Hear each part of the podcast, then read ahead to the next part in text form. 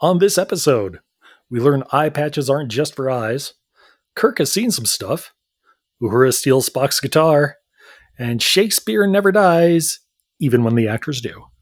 I'm Captain Awesome. And I'm the Tribble Hippie.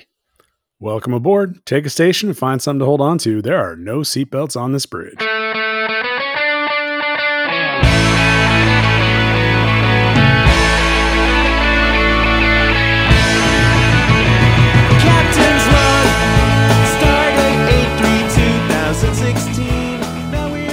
Hey, everybody. Welcome to No Seatbelts. This week, we'll be discussing The Conscience of the King.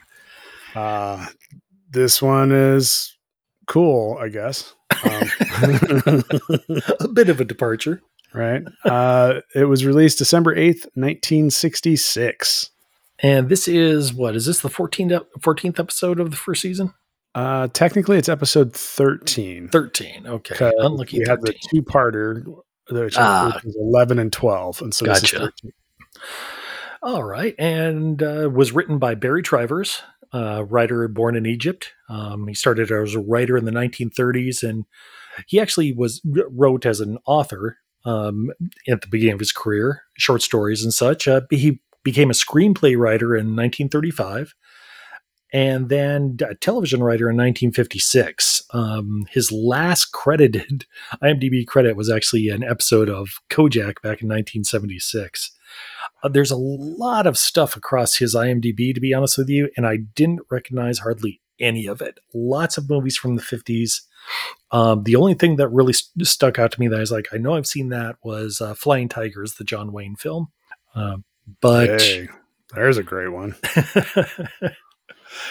um, Barry Trivers uh, wrote a lot of action and detective scripts, did things like Mannix, Have Gun Will Travel, The Fugitive. So this particular episode is kind of kind of be in his wheelhouse because this is an odd episode of Star Trek in that it doesn't nece- the story didn't necessarily need to be in Star Trek. It's it has n- nothing really to do with science fiction.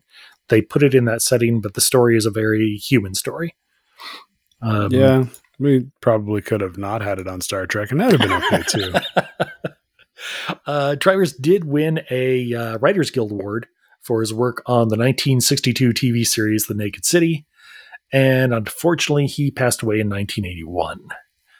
Ooh, Uh, wow. Well, guess oh, he's only 51. Yeah. Oh, no, no, no. That's Oh, when no, he started wait, wait. writing. Ah, okay, yeah. He started writing in 1930. That's not when he was born. So he was probably born a little earlier than that. I'm to guess. Nah, he was he was a proto he was a prototype in New York. He was a just right out of the. Um, Wah, So- wah. Can I get a piece of paper? oh God, I've got to write that down. um, this episode was directed by Greg Oswald, a man born in uh, Berlin, Berlin, Germany. Pardon me. Uh, he was a director of both TV and movies. Um, we know how much Star Trek really liked to borrow stuff from Outer Limits. Oswald was one of those things, as he directed 14 episodes of the uh, Outer Limits back in the 1960s. Um, he did 10 episodes of Bonanza. He did 16 episodes of Gentle Ben. He was all over his IMDb. Um, one article claims that he also directed a number of scenes from the movie The Longest Day about uh, about D-Day, but almost all of them were stricken from the film except for the aerial shots of guys parachuting down, and he was never credited for the work. Huh. I wonder why that happened. Yeah, That's that's one of those. That's why you don't make people mad, right? he will that that's a movie i'll have to look deeper into because i think a couple of people actually I, I think that had a numerous directors on that film it's a Yeah. it's Longest edited a very it's a odd way. conglomerate. Yeah. yeah um, Great movie, though. yeah um, oswald will actually trek again in season two with the alternative factor Poor guy. And his last two credits were two episodes of the twilight the 1985 twilight zone Ooh, that's pretty cool. I think I'm the only person who actually liked that, but I, I I was a big fan of uh, the '60s Twilight Zone. So uh, the 1985 Twilight Zone, I was all I was so there for it, and I recognized that it was not good, but I still loved it. I have to go back and watch it. I saw some of the episodes, but there are a lot of them I missed, and I have friends who really enjoyed the show, so I need to go back and actually do some watching. Yeah, it's really sad. Um, if I'm being honest, Creep Show was better than Twilight Zone in the 80s. it's just a the the they nailed the vibe better, I think. Uh yeah, yeah. Yeah, Creep Show had had some good people working on it. Right. So the basic concept of this episode is Jim Kirk confronts his past when he investigates the lead of a traveling Shakespearean company who may or may not be a notorious criminal responsible for the death of thousands. That's right, ladies and gentlemen. Hitler does Shakespeare. I just I, I, love the concept that you're sitting in the audience and you're you know watching a, a show and you're like, you know, is it just me or does Romeo look like he's got a tiny mustache? I, I don't know. He's he's kind of got that that scary glint in his eye. I don't know what it is. I, I don't remember Deutschland über alles being in Greece. I, I, this is a really weird rendition, but you know. when you're watching the producers and you're like, this Hitler's real good. okay. Maybe a bit too That's, good. Uh, yeah. Uh, we're going to just stop there. so, this episode was among the lowest in ratings during the first season, mainly due to the fact that it's terrible. Okay. I'm sorry. I'm not a fan of this episode. Mainly due to the fact that people thought it was too talky. There was no action. It didn't have any monsters or sci fi stuff. So nobody repeated it. They were like, no, we're done with this one. Just leave it in the box. It's fine. and I, you know what? I can't really complain about that. um, now, in in all fairness, though, there are many episodes that are talky, no monsters, sci-fi is just kind of taking a back seat, and they are still good. This I don't believe is one of them because this one makes absolutely no sense whatsoever. Now, yeah, it has some cringy things in it, that's for sure. Right. And as much as I dislike it, it turns out Ronald D. Moore of uh, BSG TNG fame is uh, this is apparently one of his favorite episodes of the original series. Yeah, that took um, me by surprise. Yeah, I of all the things that I was expecting to hear about this episode, it was not that it was somebody's favorite. especially a writer I, I like and respect. right? Anyway, so though I, I will read, say this, Ronald Moore did really like it. Absolutely no word from Shakespeare on how he felt about it. I could find nothing. Looked everywhere. Well, uh, you can't see it, but he was rolling in his grave. um, so I read a, a, report that originally this was supposed to to open on a scene that made you realize you were watching a play. Yes, that you know uh, Kirk is sitting there watching the play, and you realize what you're watching at, at the same time. And the director was like, you know, I got a better idea and he decided to open instead on a dagger stabbing down which hey man they had me. It was pretty good. I was i was pretty excited about that. Um and then i was done being excited. It was a it was an odd cold open because they go through the stabbing and then the actor stands and, and considers for some time and you're really kind of wondering did did i hit the right channel here? Is this right the music kind of gives it away. Well, that's because all the music in this entire episode appears to be the theme song done in different styles. there is a point when it actually is that, but at the beginning I was like, is it? Well, no, maybe. I don't know. It just I totally missed it until I did my research and I had to go back and rewatch it to hear it. oh yeah. Oh wow. Okay. So I I do think that this episode would have been better if uh, all the Shakespeare was done in the original Klingon. Just saying. they tried that and it was it got even worse ratings. Yeah, right. Which they didn't think was possible. so this is as I'm alluding to, this is where we start leaning into Shakespeare. Uh, for, is, for anyone, is, is, is that a dagger I see before me? Because that that looks like a dagger. I, I do believe so. um, I you know it's eh, for anybody who's a fan, you know that Star Trek has lots of Shakespeare. Every series, every movie eh, franchise, they always lean into Shakespeare. this is the birth of that. So, yay!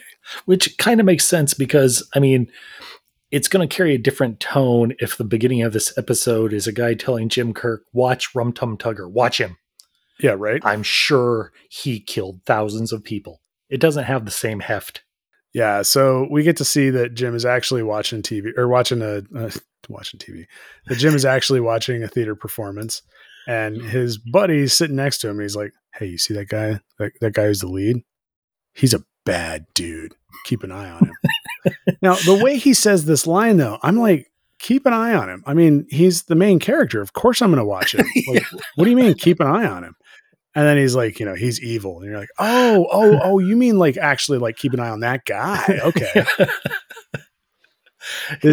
I really thought I was coming here to see a great performance, and instead, now, now Jim, Jim, first of all, tells his buddy is like, so this is inter- interesting, Arcturian Macbeth, and so what makes this Arcturian? It turns out it's just the clothes. Um, so I I did a deep dive on this, but first I'll say that the only thing about this that makes it Arcturian is the fact that they're wearing bright, flowy robes. that apparently is the Arcturian style, at least according to the TOS run book back then. So I started looking up Arcturians, and according to the uh, to, according to canon, they're kind of weird. Um, so if you've ever if you've never seen them, look them up. They're basically they look like Clayface. They they've just got like this like runny, drippy face makeup. It's real weird. Uh, It makes no sense. But if you look at multiple versions of them, they all have exactly the same drips. They've all been made from the same mold. And they explain this away because it turns out the Arcturians are actually a race of clones, the entire planet. A hundred billion people on one planet, and they're all clones of each other, so they're all identical. The only way they can be told apart is by their clothing and uniforms. Hence, Arcturian clothing being very bright and vivid and flowy and everything. And it also turns out because they have 100 billion people, uh, the Federation's infantry is actually made up of Arcturians because they can raise 20 billion people in no time flat. And so the Federation's like, there's there's a good idea. We're going to use that. So you're telling me that Emperor Palpatine in Attack of the Clones was Mhm. actually ripping off something he saw in Star Trek. I think so. I think it actually is the case because this is the original clone army. Wow. Now- I did read about this on like Memory Alpha, Memory Beta, and a couple books. It is completely possible that there's a little bit of two way stealing going on, but who knows? Now, uh, it turns out also, though, that part of canon is that the Arcturians just also really dig Shakespeare. And so they put on a lot of Shakespearean plays, which I think would be really weird if all the actors in a Shakespearean play all looked exactly the same and just had different costumes. You're like, oh, he's wearing a shirt that says Macbeth on it. That must be Macbeth. So, anyway. I'm thinking there was also, uh, this is going off on a tangent here, but there was an episode of The Horrible Buck Rogers with Gil Gerard in which this entire race of planet, everyone wore masks. And at the very Oh, end, yeah. they pulled off the mask to find out we, we were all clones, we all look alike. So we have to wear these different colored masks so we can tell which one is which. Yeah, yeah. Um, I wonder if they stole that from this too. Interesting.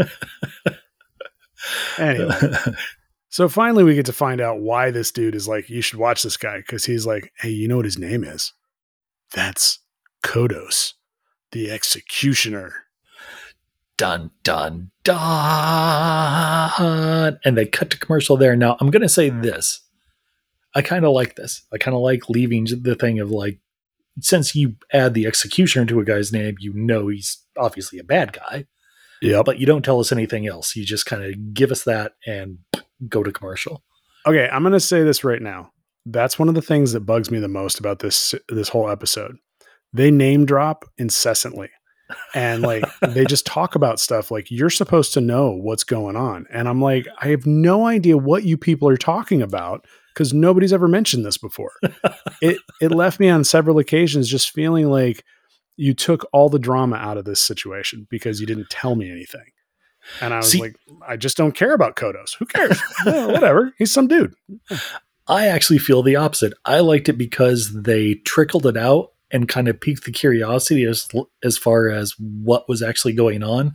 They didn't do a huge exposition dump.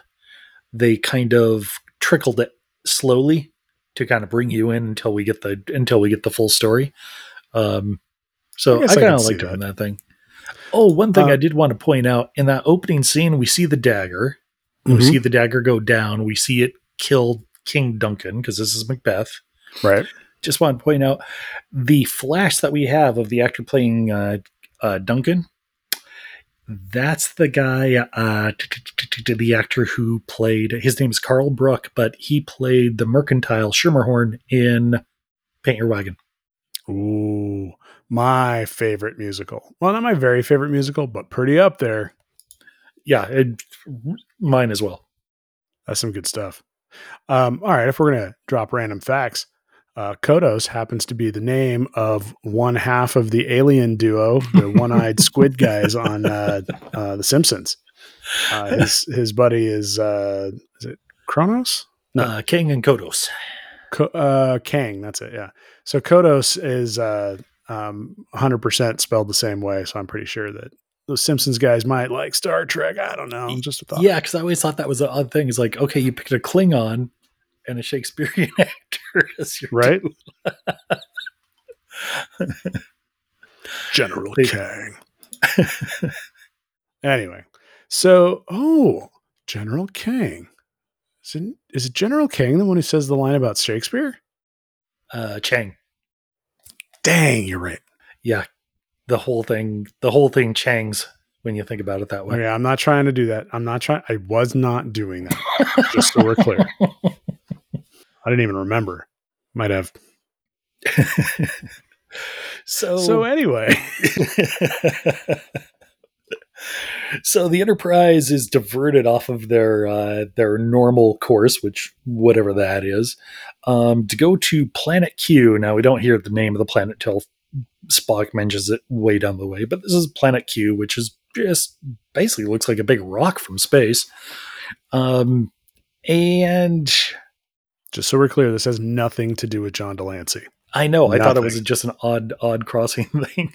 Right. So Kirk says, okay, well, we came here because Thomas Leighton is this great scientist, dude I know, and he said he came up with this great new food concentrate that's going to help a nearby col- Earth colony uh, with their famine problem. Which, can we discuss Yeah. famine in the galaxy at this point?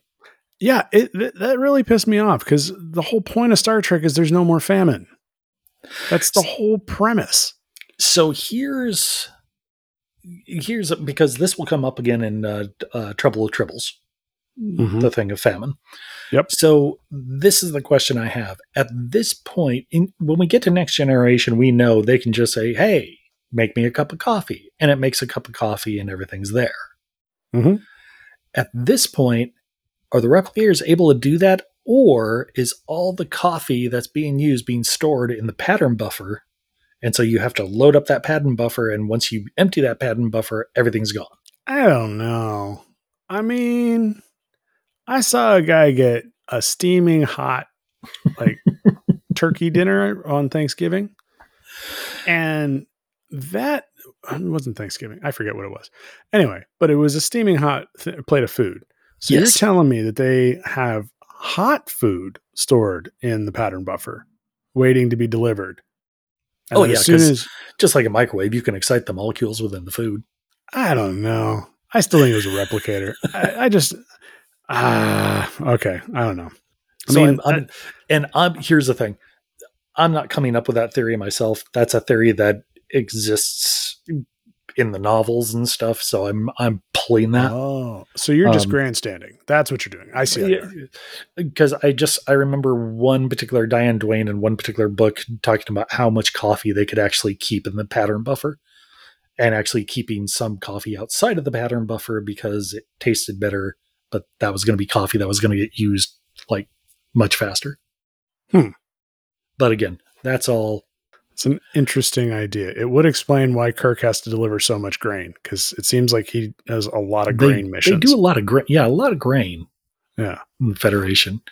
So for some reason, Jim's in a bad mood. I, I'm not really sure what the deal is. He spends like the entire episode in a real bad mood. Um, the the, the very beginning Yes. of the episode, it, we kind of get it, but like it's going to continue, and it's just weird.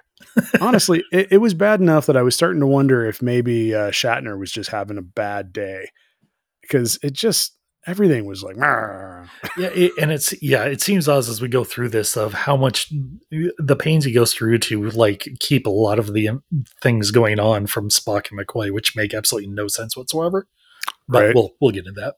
So he's at Leighton's house on the planet, and Leighton is talking to him, and he's kind of laying into them. He's like, "Listen, dude, you told me you were bringing me here for this food alternative you got, and you don't have it." And Leighton's like, "Hee hee, "I'm so sneaky, aren't I?" Because I did it to trap Kodos. Because Yeah. that dude, he's Kodos. I'm telling you, the dude is Kodos.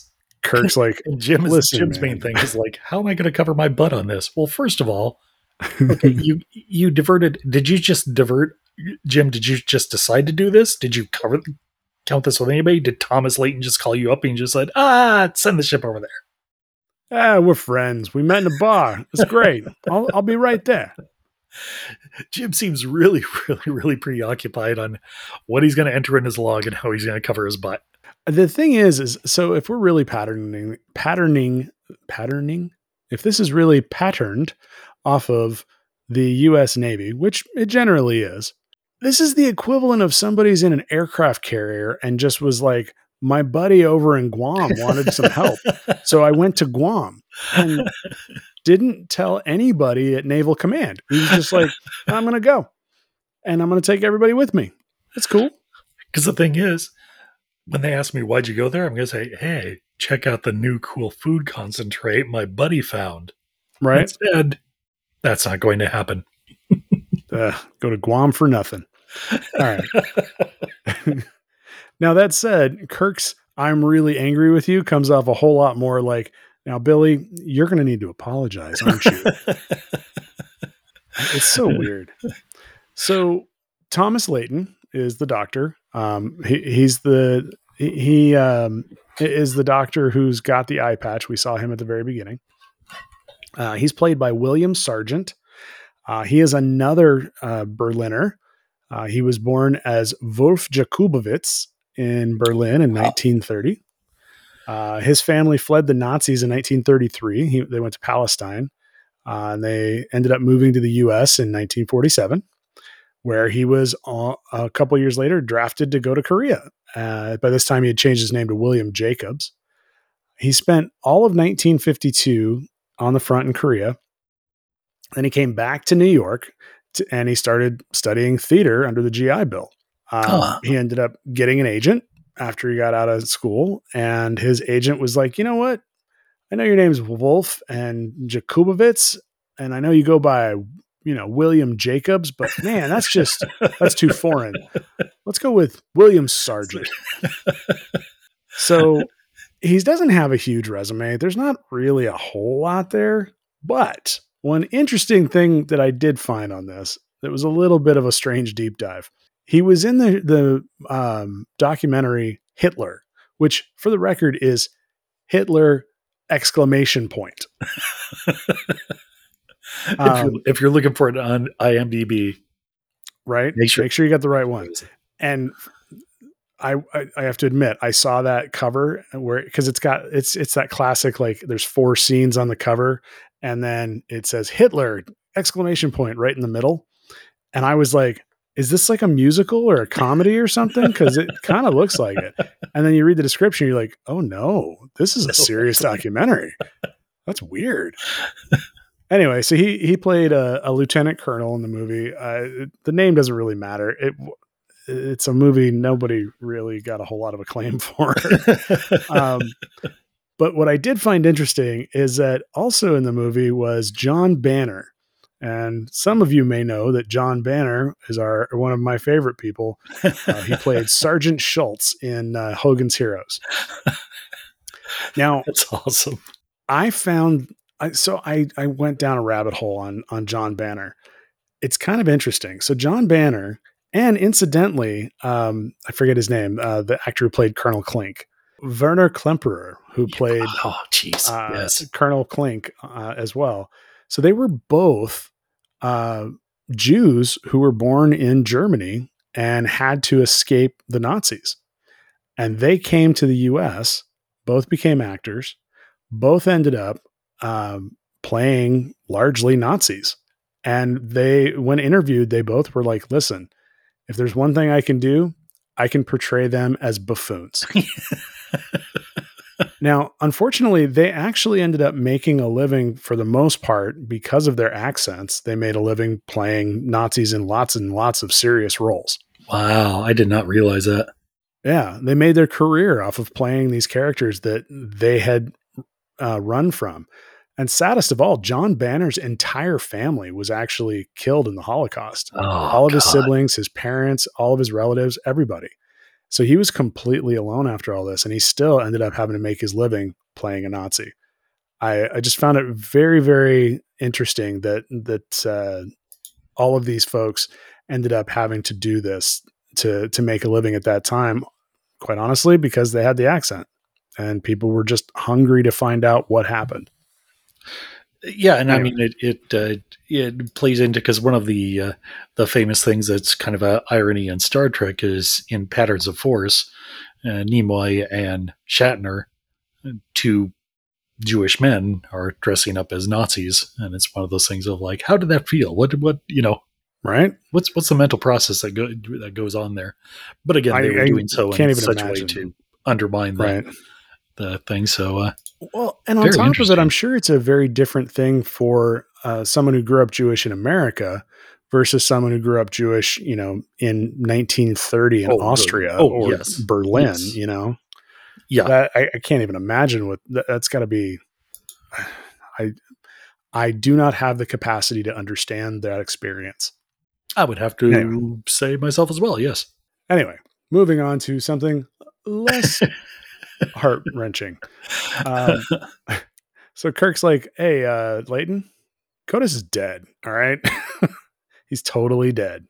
And when when Jim tells us this now, up until this time, we've only seen the camera show Leighton from the right side uh, in profile. So as he begins to turn and tells Kirk, "No, I know it's Kodos because I remember the bloody thing he did." And as he turns, you can see that the left third of Leighton's head, including his left eye, are covered in black felt, which makes me assume that Kodos was responsible for some horrible crafting accident, and we're going to learn about later.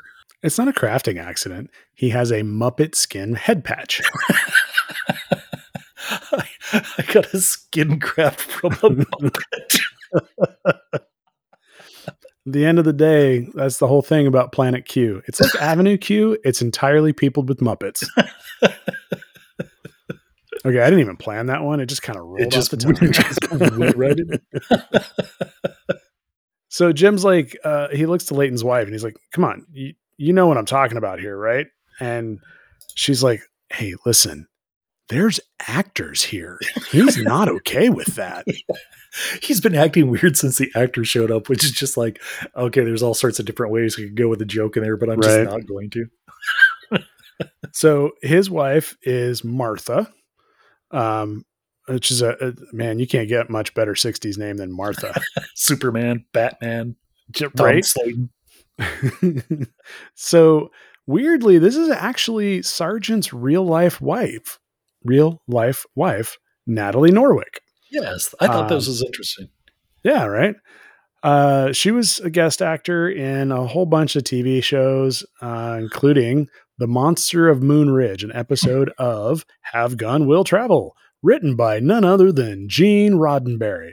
Which now that I've Ah. seen that this episode was written by uh, Barry Travers, who wrote a bunch of episodes of Have Gun and Will Travel. I'm wondering, Yeah.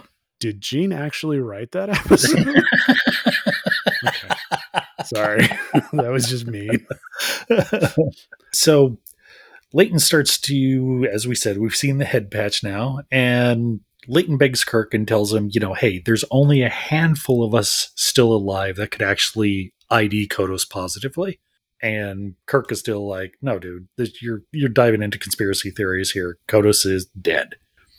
Uh, yeah, and despite all of this, no, I do want to point out also, just like while Leighton is doing this, I could not keep my. Yeah, I- your eye should be drawn to the head patch, yeah. but yeah, no, honestly, it's- his ascot was just beautiful. I, um, well, I mean, he's got to wear something to draw away from the giant head patch. I'm, I'm really glad in the 23rd century ascots are going to become a thing again because we're, we're going to see them a few times in, in Star Trek. So I'm glad after Do- World War III that fashion started to come back. Do you think before Kirk came over, he was standing in front of the mirror and he's like, "Hey, Martha." Does can you still wear tell I have the head patch? Like, is this is the ascot big enough? Does it does it distract? to draw the eye, draw the. I'm Please? try- the thing is, when I turn around in front of the mirror and then jump and turn around, the first thing that I see it's still the it's still the head patch. I mean, it's in front of one of my eyes, so of course it's the first thing I see. All right, now we're making fun of his head patch. Uh, so Kirk tells him, "Hey, the guy's dead," and Leighton says, "Well, I invited the dude for cocktails this evening, so I'm going to find out for sure." Yeah, right. Because nothing says I know this guy's a mass murderer better than Would you like a drink? Now, if it were in today's television, they would have had a cork board in the back with a picture of Kodos in the middle and then yarn going to all these various papers and pictures Right. and like that. That's, you know, He, he did kind of come off uh, a little conspiracy theory ish, which is too bad. So Kirk's like, you know what? I'm out. I I I don't want any part of this. And so he gets up and he takes off. And so we go back to the ship. So Jim's in the briefing room doing some uh, some research, and he's he pushes a button and library computer. okay, cool. what, I- what was I- the deal? They to try to keep people from using computers too much. They gave it like the most annoying voice possible. Right? They're like, listen, we don't have a lot of horsepower here, so we want people to just be like, oh, I'm not dealing with that anymore. Would you rather do these do this yourself or listen to that horrible, horrible voice come through those tinny little speakers? exactly. Uh, you know what? I'm just gonna get my slide rule. now it's starting to really make sense why Spock's always carrying around that little flight computer. Oh, He's like, I don't want to let let this thing do anything. I don't want to hear it. especially with his ears. Right? Enough noise going as it is.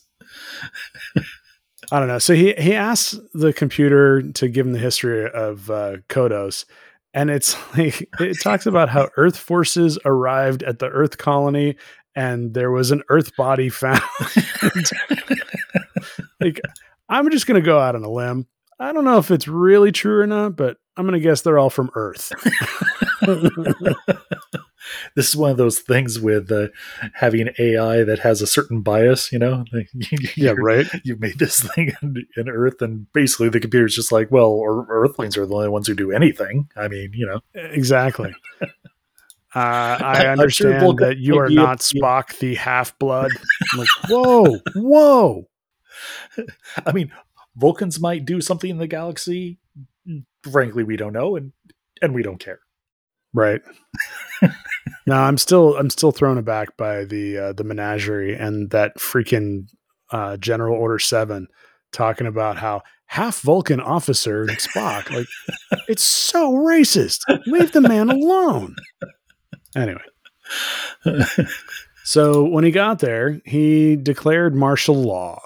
And they started running out of food, or because they started running out of food for all the settlers. And so he decides he's going to kill half the population. Now, something really interesting on this is that there's an episode of Enterprise in which the um, Mirror Universe Enterprise people go and get their hands on the Defiant, not the Uh-huh. Deep Space Nine Defiant, the Constitution class Defiant, which through the Tholian web, got pushed over their thing. And they go through and they read a bunch of the history. In one of the pads, there's actually mention that Hoshi Sato was one of the people killed um, on Tarsus 4 in the Tar- Tarsus 4 massacre. However, an interview later with one of the producers said that we put that on there thinking that nobody would ever be able to read that, so we don't want to establish that as canon. Well, yeah, because I mean, it's Hoshi. You can't kill Hoshi. That's not okay. she would have been what about 100 and, 115 at that point Uh, well, it's 20 years before this. So, no, she'd have been in her 80s, I think. okay all right I mean, still not cool. Don't kill Hoshi. Well i was trying to figure out with all of her talent it's like why would she be one of the people that's killed because as we find out later there's a selection process but if she was old maybe yeah we'll get into that later Maybe she's just not good at, at translating anymore. anyway, i have so a feeling that basically she was she was just basically a pain in the ass I'm sure she was. I mean, she kind of was on the show too. I don't know. So he, he's like, "All right, now uh, show me the actor. Uh, let's see if that's the same guy." And the computer's like, "Okay." And so he sits around and waits for a while, has lunch as it starts pulling up files. now I swear, it's so slow. I love the fact that it still makes a bunch of like a sound as if the hard drive is going, just so you know the thing's still working. Well, so I think that's actually kind of funny about the computers on this show because they make all these like clicking and grinding noises, which I think the the producers at the time were looking at it as that's the sound of like microfiche moving around and stuff. And you're right, it sounds more like grinding hard drives that we think of. And so I think they were actually ahead of their time on which sound effects they were using It just happened to kind of line up. I don't know. It's kind of weird. One thing, I, Anyway. did- one thing I did notice uh, the last time I watched it was he puts the two pictures up, and one is of Kodos back at the at the thing, and then the other one is of Karidian. The picture of Kodos kind of looks like Louis C.K. A little bit. Yeah. That is a little weird. I I did find that this was an interesting scene because so we're we're in a we're in the 60s, right? There's no concept of voice commands, right? Like it, nobody's got anything that's really got voice commands. And so the the writers are like we got to come up with these voice commands that he's going to be using with this stupid computer.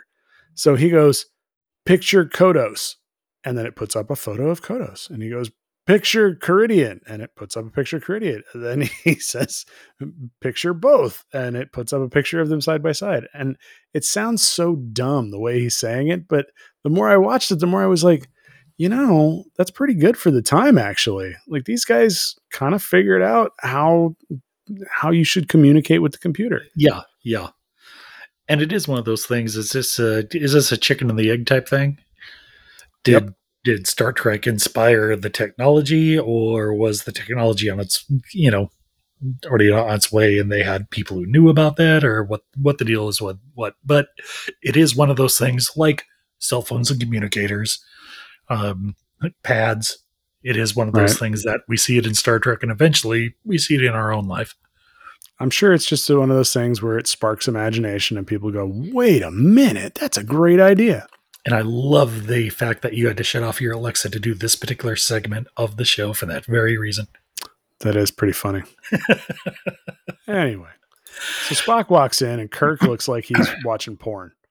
I, well, one of the things that strikes me is that when the computer goes through the whole thing and starts bringing up uh, uh, Karidian's life, it mentions that Karidian has a 19 year old daughter, and Kirk immediately says, Stop. yeah, But he goes on and asks it more about Karidian because when he says stop that quickly, you are sure he's going to ask about the daughter. oh yeah. So let's put a pin in that. She's 19. That All right. will be very important for our podcast. So Spock walks in. Kirk turns around. He's like, "Oh, oh, I'm not looking at anything." yes. And Spock's like, "Hey, do you know anything about Leighton?" And Kirk's like, "Oh," or no, Kirk says that. Excuse me. And he just like he looks so relieved. Don't pay attention to what I was watching on that screen. Do not pay attention to what I was seeing on that screen. So Spock's like, "Hey, can we like uh get out of here?" And Kirk's like, "Well, you know, they're having a party." yeah, I love this. Nah, we're gonna stay in orbit. I'm going back down. right? And Spock's like, "Hey, I think it's time for us to leave. We we did what we said we were to do." And Kirk's like, "No." And he's like super hostile to him. It's so weird. Yeah, this is this starts the beginning. Now I can understand. Okay, he's this stuff is dredging up stuff from his childhood. It's traumatic, but the fact that he just starts right off the bat of being a jerk to Spock, Yeah. is just bizarre. And It- it's it- just going to get worse. Yes, yes, and there's no real explanation for it. Nope. So, with nothing else going on, let's head down to the party. Oh Yeah. man, it's a 23rd century cocktail party. I want to go to there. Uh, listen, 23rd century, but 60s. We're talking mid-century modern all the way. Yes, I Oh, love man. I love 60s mod, and this house reeks of it. The the orange shag carpeting, the matching velour chairs. Uh, it the is sliding glass door, awesome. which awesome. not necessarily a 60s thing, but in this context, amazing. Oh, I love it so much. Now, this is the point where if you listen, you can hear the theme song. I can't quite tell if it's supposed to be jazz or bossa nova, but it is absolutely a remix of the theme song. If you Yes. listen, it's it's spot on. It's so I. I so want to get a recording of this. There's got to be one out Right. there somewhere. Oh, I'm sure there is. so Kirk's like, Kirk walks through the glass door and he's like, "Hey, Martha, what's going on? Uh, where's your boy uh, Leighton at?" And she's like, "Oh, he went into town. Uh, I don't know if he'll be back anytime soon." He's like, "Well, yeah, but have, have you talked to him?" She's like, "Well, no, of course not. He went into town. Duh." I said the Kirk- line, Which Kirk is going to like, well, it's news to me that this planet has a town to begin with. And right? He's like, well, "What the hell am I doing here for?" and, and my question is so you invite all these people here because you're going to trap this this guy you suspect of this but you know what we're out of ice Yeah, exactly. Ugh, honey, there's no more space gin. What are we going to do? So I, I do want to point out that while he's talking to her, if you look out the window behind Kirk, you will see Mojave, California. so it's the it's the painted backdrop that they used for the Mojave scene of the cage when uh, Christopher Pike is in the fever dream with Vina and hanging out with his good buddy Tango the horse, in his Uh, tough skin suit right? so uh, they they reused it for this. Um, also, the window itself is actually reused from where no man has gone before. Also, that's awesome that is so awesome yeah, it was one of the, it was a planet side building that they were using that window for. so now comes the point where lenore the 19 year old daughter of uh, Karidian, uh, shows up at the party um, and she's wearing her her hair is high. She's wearing this kind of blue gown, but it kind of has the look where you can't quite tell if she's going to Comic Con or the Met Gala. Yeah, it, it was a little bit, um, not quite icky, but pretty close. I don't know. and it will get so much more ickier. right? So Lenore's played by Barbara Anderson. Uh, she was a beauty queen from Memphis who decided to move to LA and become a star. Uh, by beauty queen in Memphis, I mean she actually was apparently well known around town as uh, somebody who was uh, a beauty pageant winner uh, consistently. oh wow, did not know that. Um, so much so that she decided I can do this professionally, and so she moved to LA. Uh, she didn't have a whole lot until she hit up Ironsides. Uh, once she got to Ironside, she ended up with 105 episodes of that as a series regular. nice. Uh, unfortunately, she got into a contract dispute. Fortunately, around the same time, decided to get married, so used that as an excuse and left the show.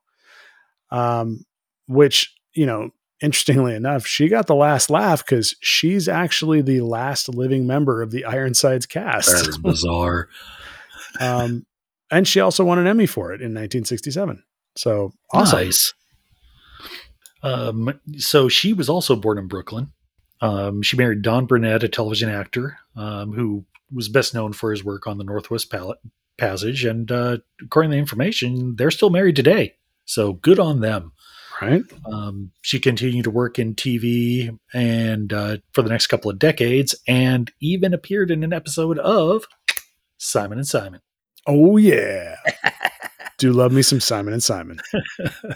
Her Gerald act- nobody can hold a candle to you. oh, have you ever watched Longmire? Uh, I think I watched an episode of it. I haven't watched much of it. He's excellent in that. He is such a bad though. Oh, guy. yeah?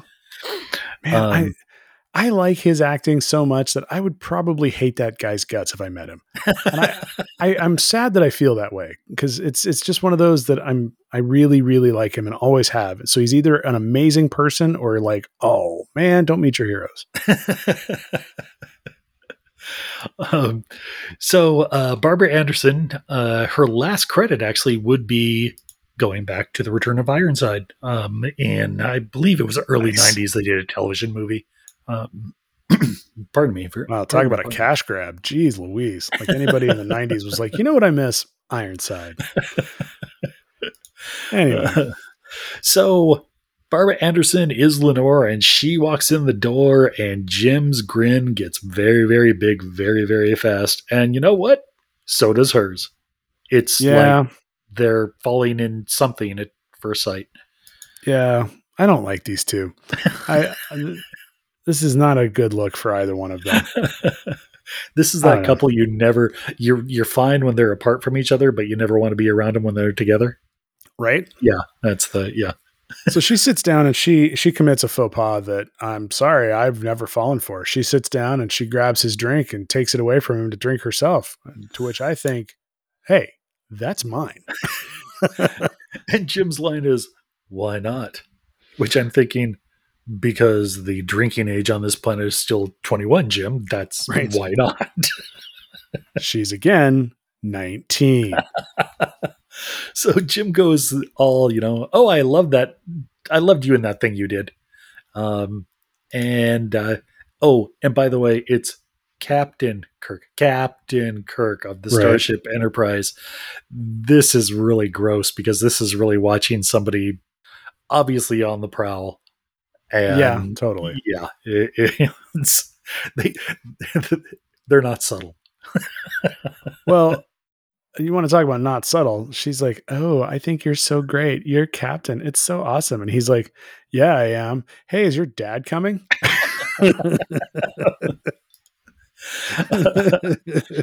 And when she says no, his very next line is, "So, what's your next move?" Ew. Yes, because obviously she gets the innuendo as she lingers and looks at him, and they both are just being icky. Uh, so I there have been episodes where Shatner's flirtatiousness is cool and works out and you're like this is useful to this scene and everything. This is not one of them. This just makes me want to be like, dude, you're not allowed on this planet anymore. is it because they're doing Shakespeare? But it seems that everything is just slightly over the top on this. Yeah. Just, just not, not hugely, but just slightly over the top. Well, that'll become even more evident once we start putting all of the Shakespeareans together with all of the Star Trekians. so uh, Lenore is like, you know, we're we're going to be traveling soon. We're going to get back on the Astral Queen and we're going to take off and go. Again, name dropping, not really an explanation. You're like, should I know what the Astral Queen is? I don't know. But turns out Ronald D. Moore, who again loved this episode, he also was one of the showrunners or one of the creators, excuse me, for uh, the new BSG. Um, uh, sorry, the new Battlestar Galactica. and uh, during the the run of that show, there one of the sh- ships in the Armada was a prison ship, and he named it the Astral Queen.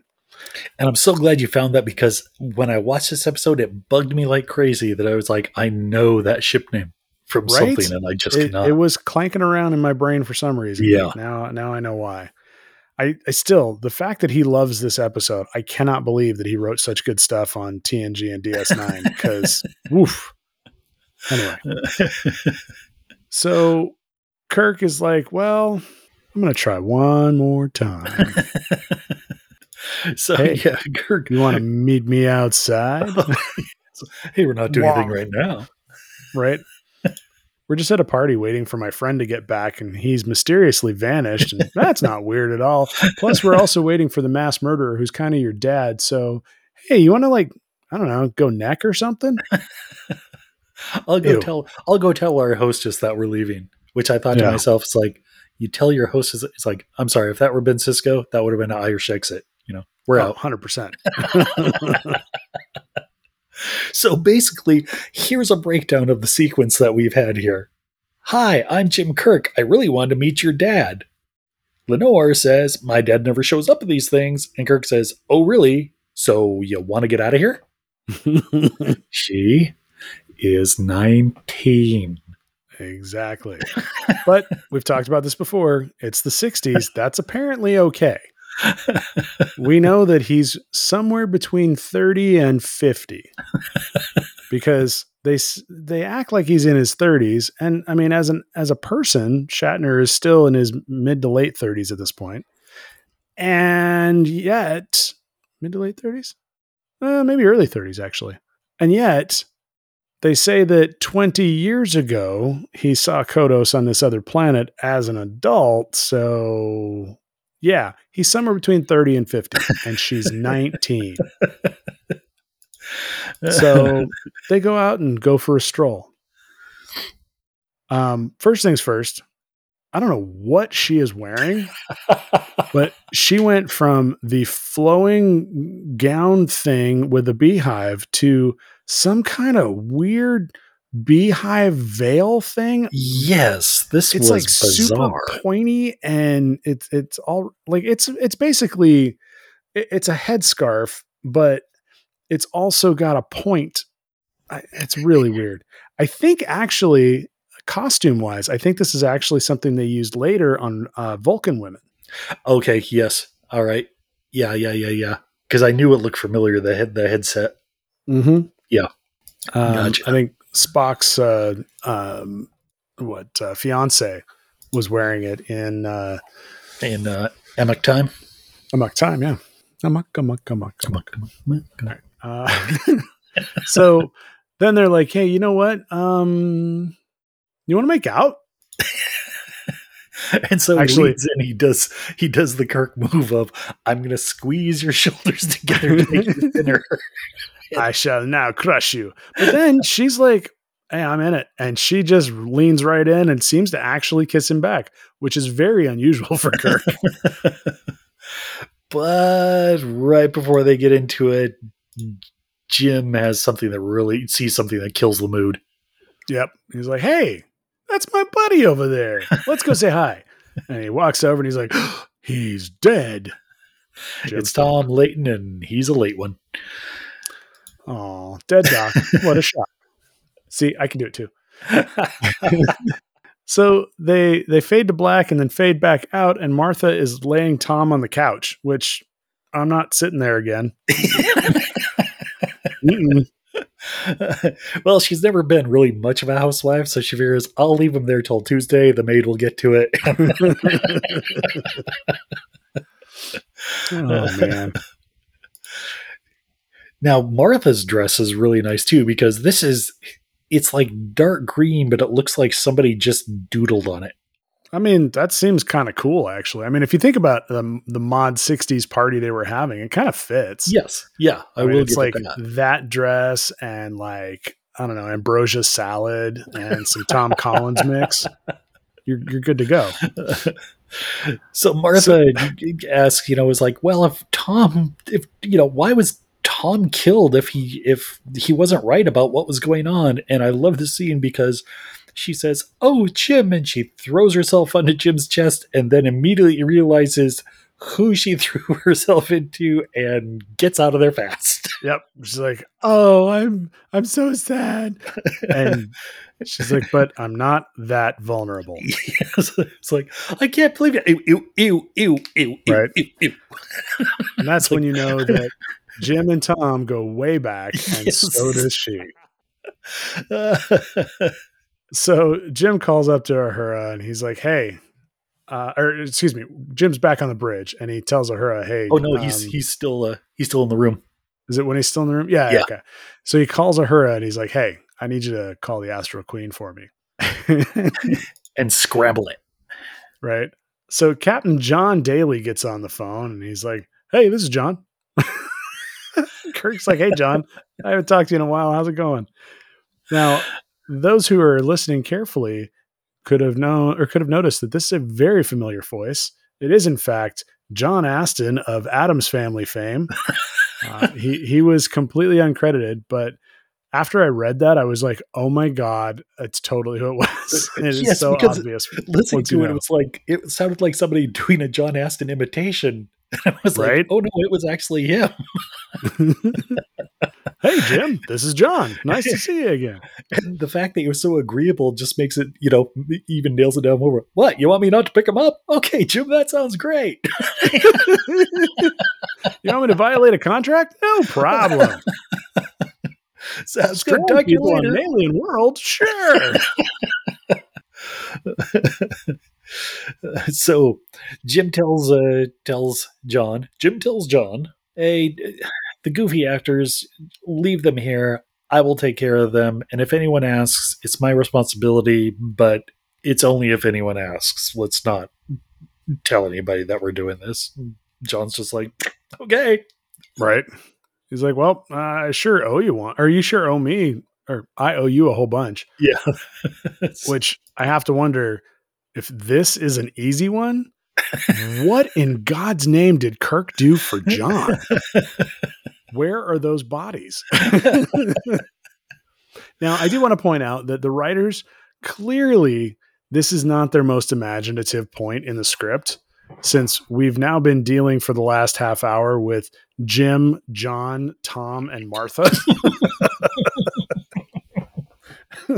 like, what writing class did you guys go to? we're missing George. Where's Right. George? and Bill talked to Bob, and Bob said, Hey, Bill, where's Jim? so then we go back to the bridge, and Spock's like, Hey, so uh, we're ready to go, right? And Jim's like, "Mm, I think something's going to happen. I think we're going to get a call.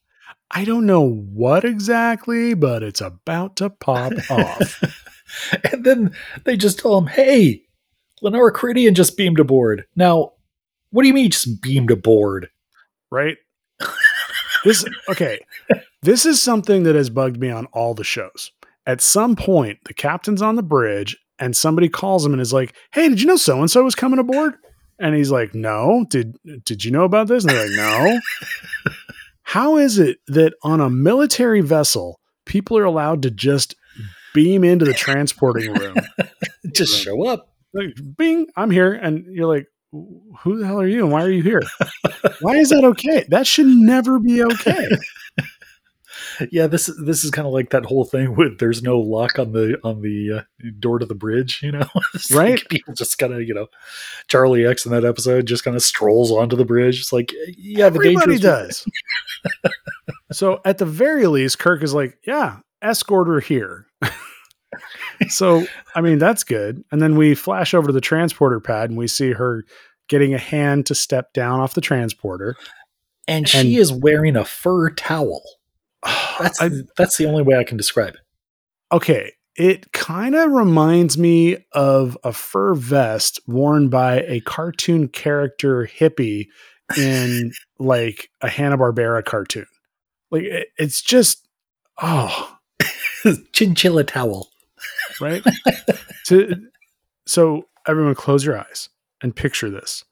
It is a woman standing there wearing it- it is a puffy fur vest that goes down to where a mini skirt would stop Yes, and it has a gold zipper up the front of it and it's off the shoulder. and it's off the shoulder. That is the entire outfit. well, fishnets too, because I mean, of course there's fishnets, because she's going to see Jim Kirk and ask him for a right? And so the- bizarre, And who's who's the gold shirt who just hangs around in the transporter room and then just escorts her up there? Which I accidentally did a freeze because I had to get a drink, and I did a freeze when those uh, uh, turbo lift doors open, Mm-hmm. and the freeze makes it real obvious that when those doors open, he is looking right down her cleavage. I mean, yeah. Of course, it was right there, but it was just one of those things of like, whoa, And then he gets off and he just stands around. yes, he just stands on the bridge. He brings Okay. her up to the bridge. We have definitely seen this before, though. Usually, it's security. They pop out of the the uh, turbo lift and they stand there and they wait for something violent to happen, and then they stand there and watch it happen. Because for some reason, they never do anything. At least But- I'll give this guy, he was smart enough not to touch anything on Uhura's console. That is true. I hate those guys that just walk in and just you know plant their butt right on his on her console, and she looks at him like, "What is your problem? I will end you." so it is interesting that she's wearing this fur vest because she is in fact tied with Ricardo Montalban and um, uh, Joan Collins. yeah, Joan Collins, uh, for the most amount of costumes worn on a single episode of Star Trek. uh, now, it is debatable, actually, if you count the pointy headdress thing that she wore when she was on her walk with Kirk. You could say that she actually is the winner with seven outfits Ah, in one yeah. episode. Which I mean, that's in a, an insane amount of costume changes for an episode that's got what five commercial breaks, I think. Because most people in Star Trek wear the same clothes they wore yesterday. right? anyway, so she walks on the bridge and she's like, Hey, Kirk, how's it going? You're not going to believe it. Our spaceship left without us. Yeah, Kirk's John asked him to do that. "Oh, really? I never would have seen that coming. well, sucks to be you. and she's like, Oh, Kirky poo, could we like have a ride? And he's like, Well, and he looks at Spock with this smarmy grin. He's like, We're not really supposed to do that. And Spock's look is like, so you're just going to do this on the bridge now? You- yep, pretty much. yeah. It's just, it's funny because they keep on flipping back to Spock and he's just like, I, I just, I can't believe this. This is, It is. I mean, seriously, at this point, they have not set enough of a precedent for Kirk to be this slimy. and he's like, Well, I guess I could give you a ride, but what are you going to do for me? uh, and he says it just like that. what do you that have? creepy. What do you have to trade? Oh. And she's like, we'll put on a show for you. Oh. Which again is just like, oh, uh. And he immediately is like, Yeah, that sounds good. Uh, you know, the crew could use some entertainment. I'm trying to imagine out of the out of the shot Uhura like being over the side, just trying to jam that thing in her ear as hard as possible so she doesn't have to listen to any of this. They're all washing out their eyeballs with hand sanitizer. and again, I want to remind everybody she's, 19. So she gets on, or she walks to the turbo lift so that she can go somewhere. And out walks Janice Rand. Her only scene of this episode, and it's awesome. It only lasts two seconds, but it's awesome. She says more in this scene than anyone else says the entire episode.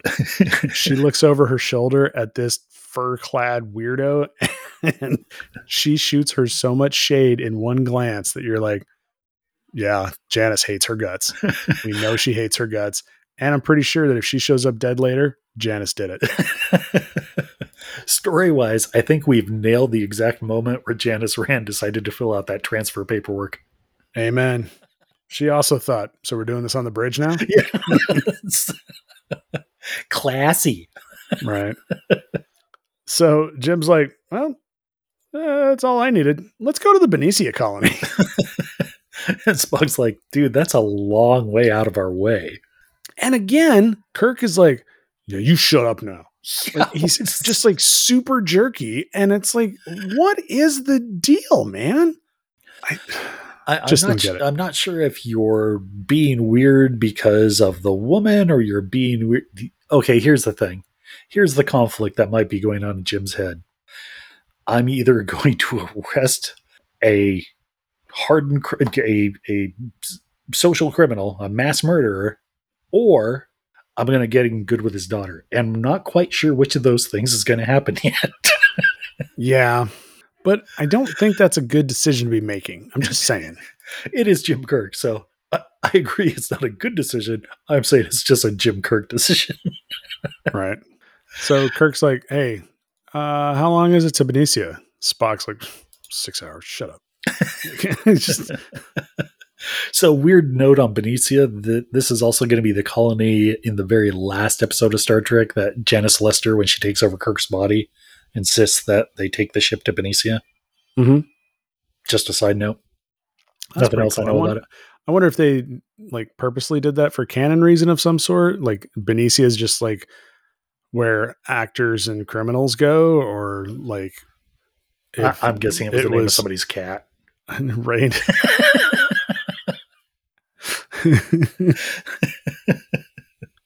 so Jim starts looking up all the information he can find. Um, Eh. no, that's not right. Well, he, yeah, he, he the thing is, he Oh, gets yeah. up and goes and sits in Spock's chair right in front Yes. of Spock and No, starts no. and starts monkeying around with the library computer, which you can see the look on Spock's face. It's just like, dude, if you mess up my settings, That is true. and But does it? I don't know if it really bothers him or if he's just like, now you're going to make my chair stink. like my human smell repressor is only lasting so long, and now I'm going to have to double it up. and everyone knows after you talk to a pretty girl how sweaty your palms get. So, ugh. I don't even want to think about Kirk's sweat. So uh, Kirk asks the computer, he's like, "So uh, how many people are left from or from um, the planet? What what planet was that? Uh, Uh, Turnabout is fair. oh, Tarsus four? four. Tarsus 4. Kirk says, Hey, uh, how many people are left from Tarsus 4? And the computer's like, There are nine people. You are one of them, dummy. And he realizes that there's another person on this ship. What are the odds? There's another person on this ship who's also seen him. It's Kevin Riley. Kevin Riley. Dun dun dun. So Riley is played by Bruce Hyde. Uh, originally, he was actually not cast as Ensign Riley. He was cast as, or excuse me, Lieutenant Riley. He was actually cast as Lieutenant Robert Daiken. But when they realized that Bruce Hyde had already been on the show once before, they were like, "Well, his name last time was Riley, so maybe we should just call him Riley." But We either have to make him Arcturian or or just put his name back. We have to right exactly so uh, bruce was a he was a professional actor and an acting teacher uh, on, mostly on stage uh, and he was actually an instructor at st cloud university in minnesota that's pretty cool Yeah.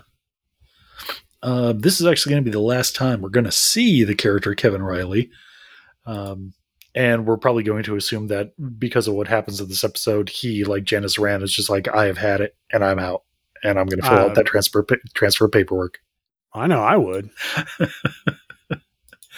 Because the we- thing we do find out is Riley actually got a promotion is in communications now. So, you know, good for him.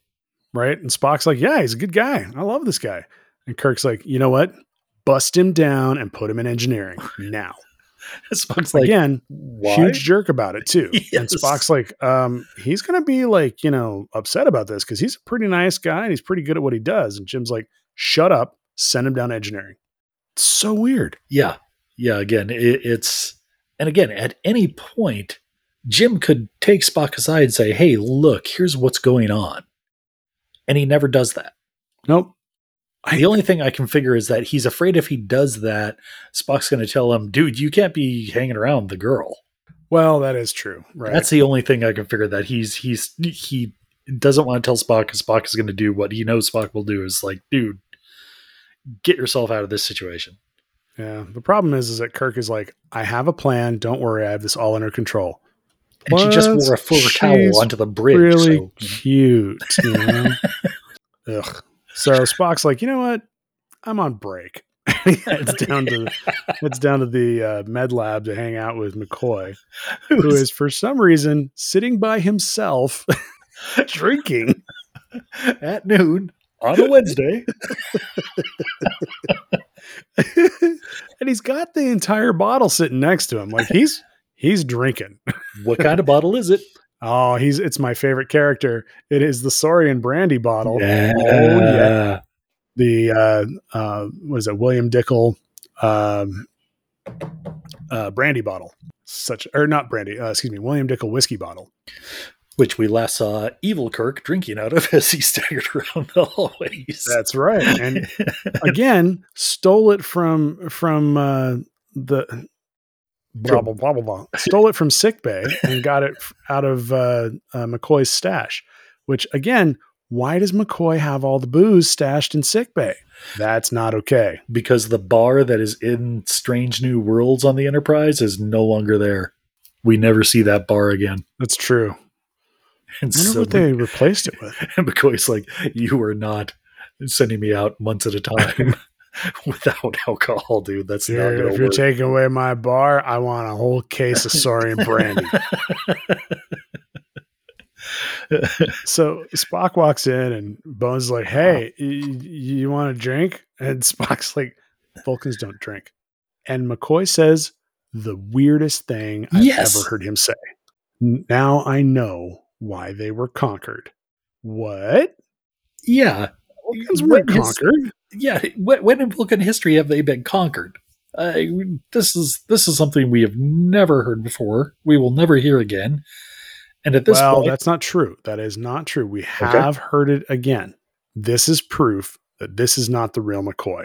Oh, I did not mean it to sound like that. Dang. that was not on purpose. This is not the authentic McCoy. This is Mirror Universe McCoy. ah, It all comes together because Mirror Universe McCoy would know that the Vulcans had been conquered. That also explains why he's such a heavy drinker and nobody knows about it. I figured it out. I, I cracked the code. This is why from this point forward, McCoy always seems like he's drunk because he's from the Mirror Universe and he's stuck here. And people say, well, that won't happen until such and such episode. It's like, yes, but star dates don't mean anything right now. So exactly. exactly. this stuff happens when I say it happens. Anyway, Uh, well, no, no, it's it's not from that adventure. He just happens to have gotten thrown in here somehow, and he doesn't he doesn't even know why he's here. He's just like, this is weird. I guess I'll drink. But hey, people don't yell at me as much, and I don't get thrown into agonizer booth every time I mouth off. So hey, Right. I'm gonna hang out. And he doesn't know why, but he shows up to work and his his cabinet's full of booze. He's like, man, this not, not bad. Imagine showing up to work and you open up your desk drawer and it's like, hey, it's full of booze. Now nice. this is Starfleet. this is a reason to not work from home. All right. Okay. and from time to time, Scotty you know, shows up. It's like, who the hell stole my all my brandy? Right. Now Scotty shows up and is like, don't drink the green one.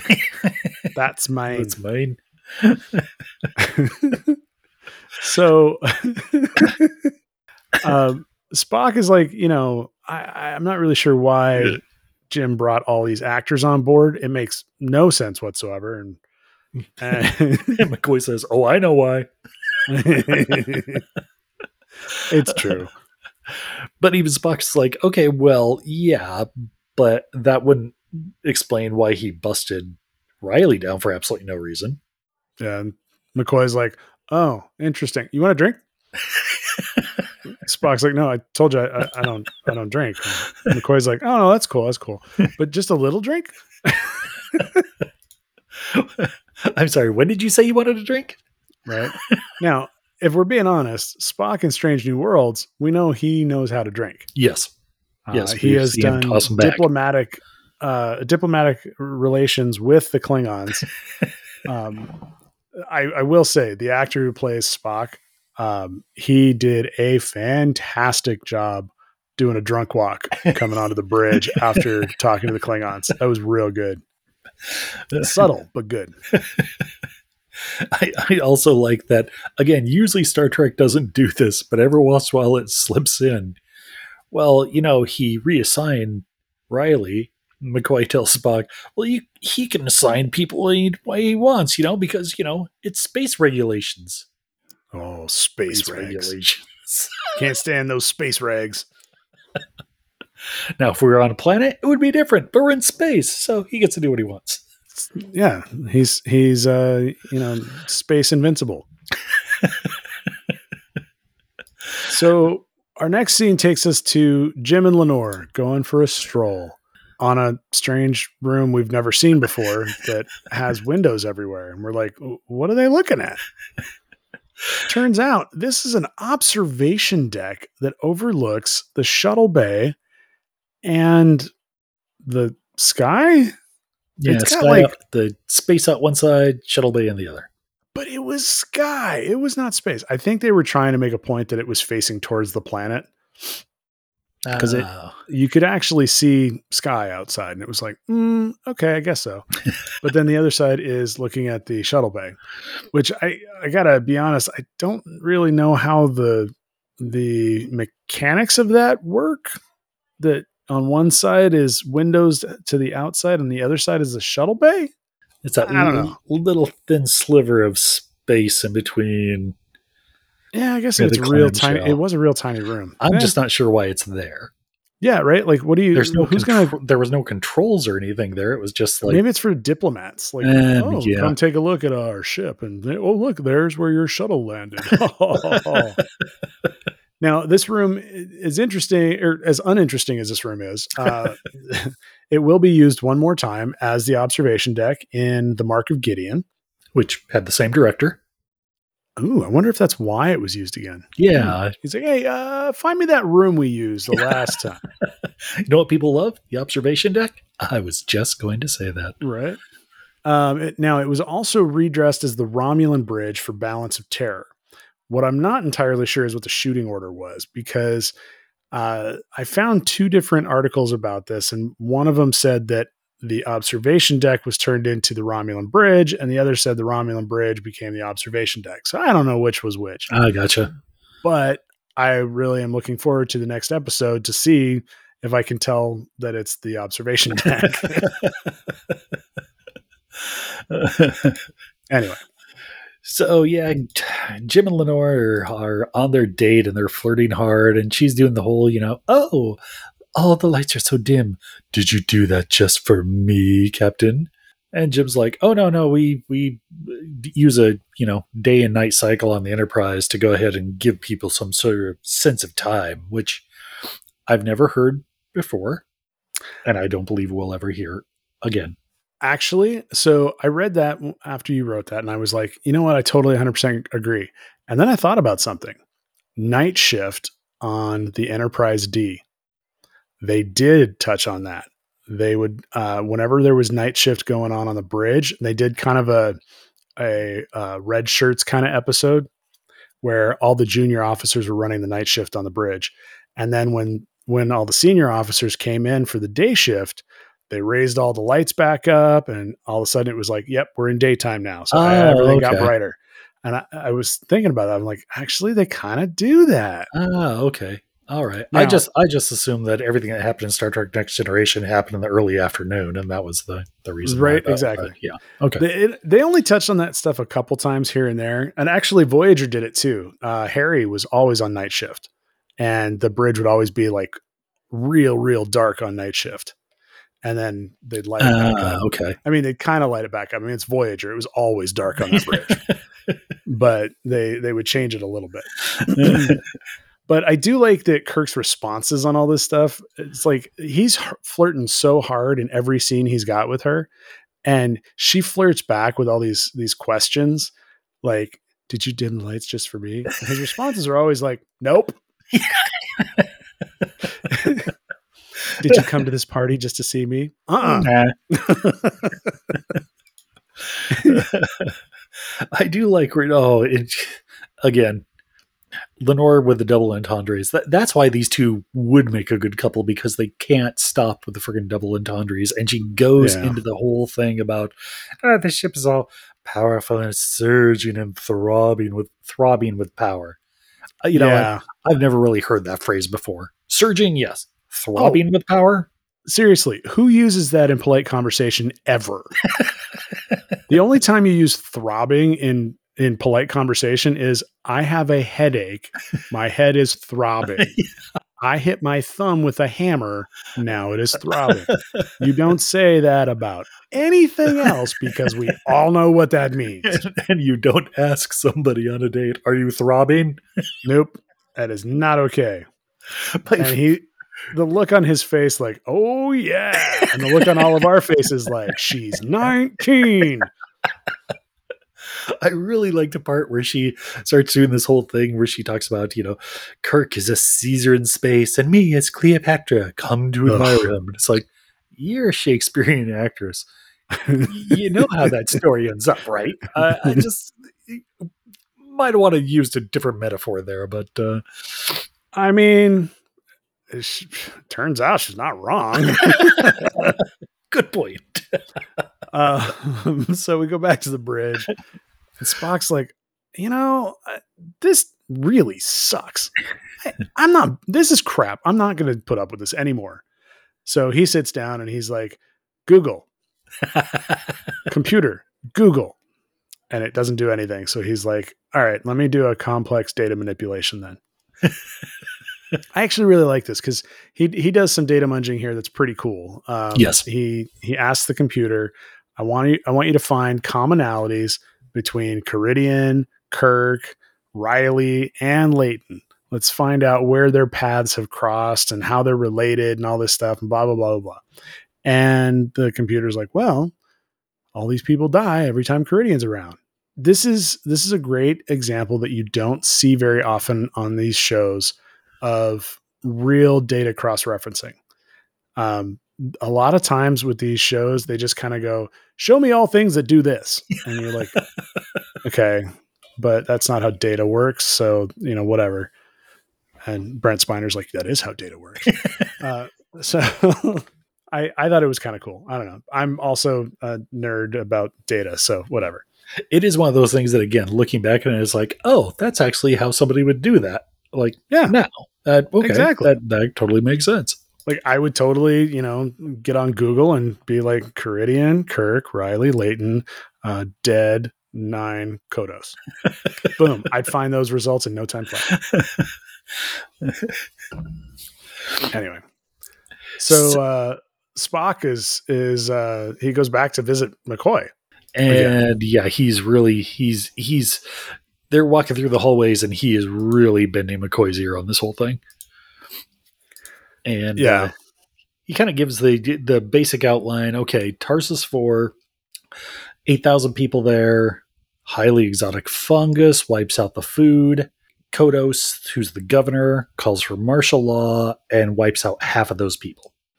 I did find it interesting that it wasn't just he just marches around killing people. No, he's like, we're going to deliberately split everybody in half, and then we'll kill half of them. And he and this is where spock really starts to get his ire up. Not only did he kill half the people he chose the criteria by who's going to live and who's going to die. And they start bringing up the idea of eugenics which we know in the star trek universe eugenics is bad. We don't Yeah. like that. We're prejudiced against that. We have a heavy bias. We do not like that. So anybody who even talks about the the virtues of of eugenics automatically that person we got to take care of that person and get them out of here because Exactly. I don't care how good their hair is or how huge their pecs are. Eugenics is bad. So it, it- I think it was a really good point um, that that they were really hitting that hard. Um, but I I thought it was kind of interesting that both Kirk and Riley ended up on the same ship.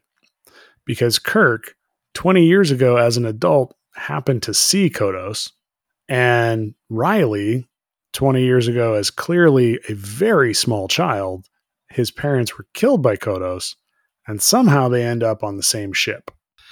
so i'm just gonna this is not canon whatsoever. I'm just mm-hmm. gonna blurt out shatner wrote a series of star trek books one of them actually addresses this and claims that a teenage kirk actually saved a very young kevin riley and they escaped the whole thing um, eventually running into the earth ships which sarek was on of all people. But the reason riley is on the enterprise is that kirk personally um, first of all sponsored him for the for the uh, the academy and then wanted him on board the ship because he felt a certain kinship towards Kevin Riley. So was Kirk a teenager when he sponsored him for the academy? Oh, No. oh, okay. No, as a teenager, he rescued the child. Then he found out about him later and was like, "I'm going to sponsor." Okay, I got it. I got it. So, and, Eh. but again, that's that's in a book. That's in a novel. That uh, That's a whole lot of name dropping by Shatner there. it, it was one of those things of I'm trying to tie I'm trying to tie up as many loose ends as I can in one book as possible. Yeah, right. Exactly. He's like, uh, "All right, th- this book will be called Fixing Gene."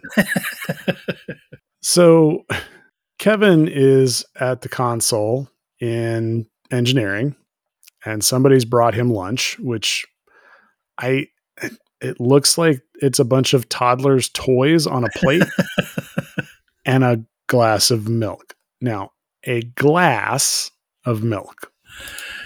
Now, on, when we get into TNG and DS9 and stuff, where they've clearly got the replicators that both deliver food in containers and also destroy the containers afterwards, it's real cool that everybody's got glass dishware, you know, whatever. On this ship, I'm pretty sure they got a you know trash can because there there is a trash chute. We're gonna find that out later. Um, so I'm pretty sure that the glass is not the greatest idea. But, But anyway, the director loved it as idea because he really wanted the uh, the breaking glass sound at the end of the scene. That was the that's that fair. was the whole. Um, I find it interesting that first of all, they put Kevin Riley at the exact same console that in the Naked Time he took over the entire ship with. Also true. now, I also found it interesting that this is clearly the same console that the computer engineer was at when Spock snuck up behind him Uh, in the menagerie to take over the Enterprise. anyway, uh, so he's he's at this console in engineering, and he's really upset that he's been busted down, and so he decides that he's bored because he's uh, he's in an office that where he's all by himself, no idea where anybody else is in engineering. yes, yes. So he's bored. So he calls the rec room. He's like, "Hey, is anybody in there? I'm bored."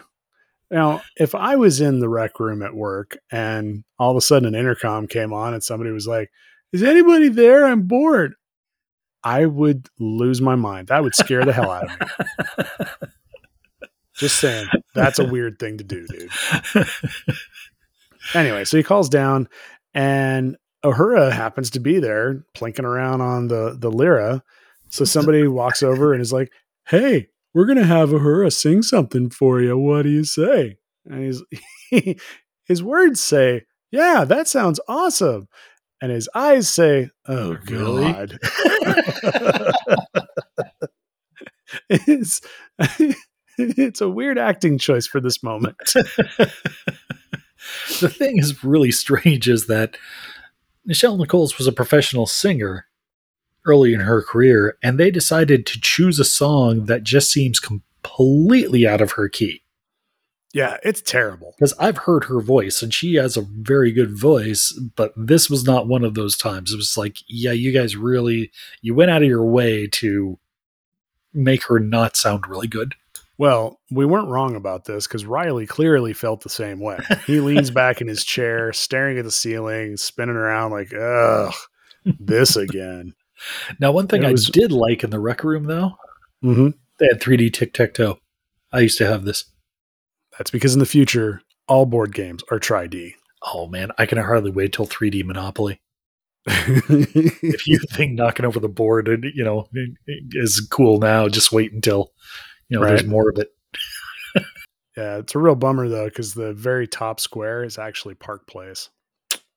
It's real terrible. when you don't Oh, that top square. yeah, that's So while he's spinning around, all of a sudden, dun dun dun, mysterious gloves come into screen and spritz something in his milk.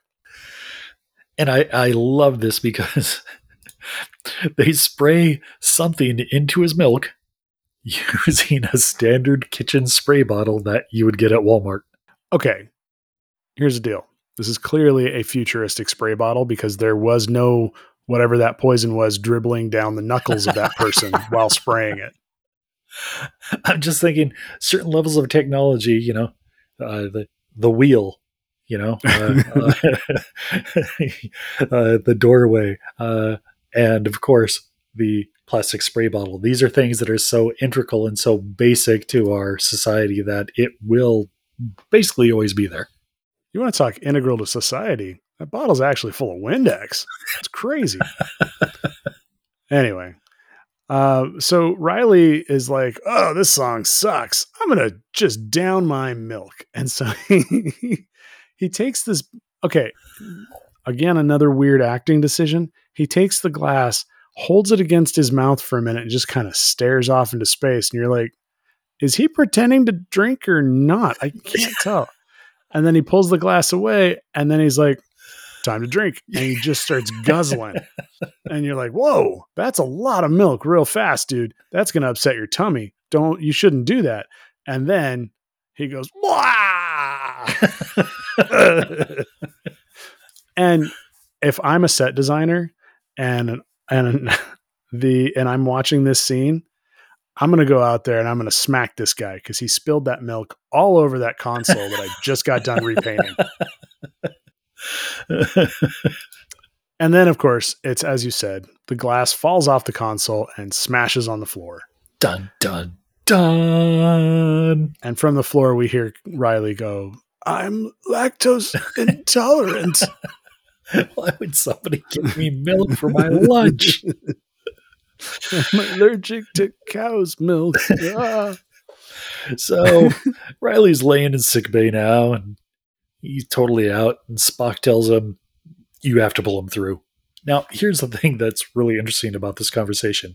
You have to pull him through. Well, I don't know if I can. Well, you have to because if he dies, then Jim Kirk is the next target. Wait, what? So Yeah. you want to pull Riley through because you're hoping they're going to try to kill him again rather than move on to Captain Kirk? I mean, he's wearing a red shirt. Come on.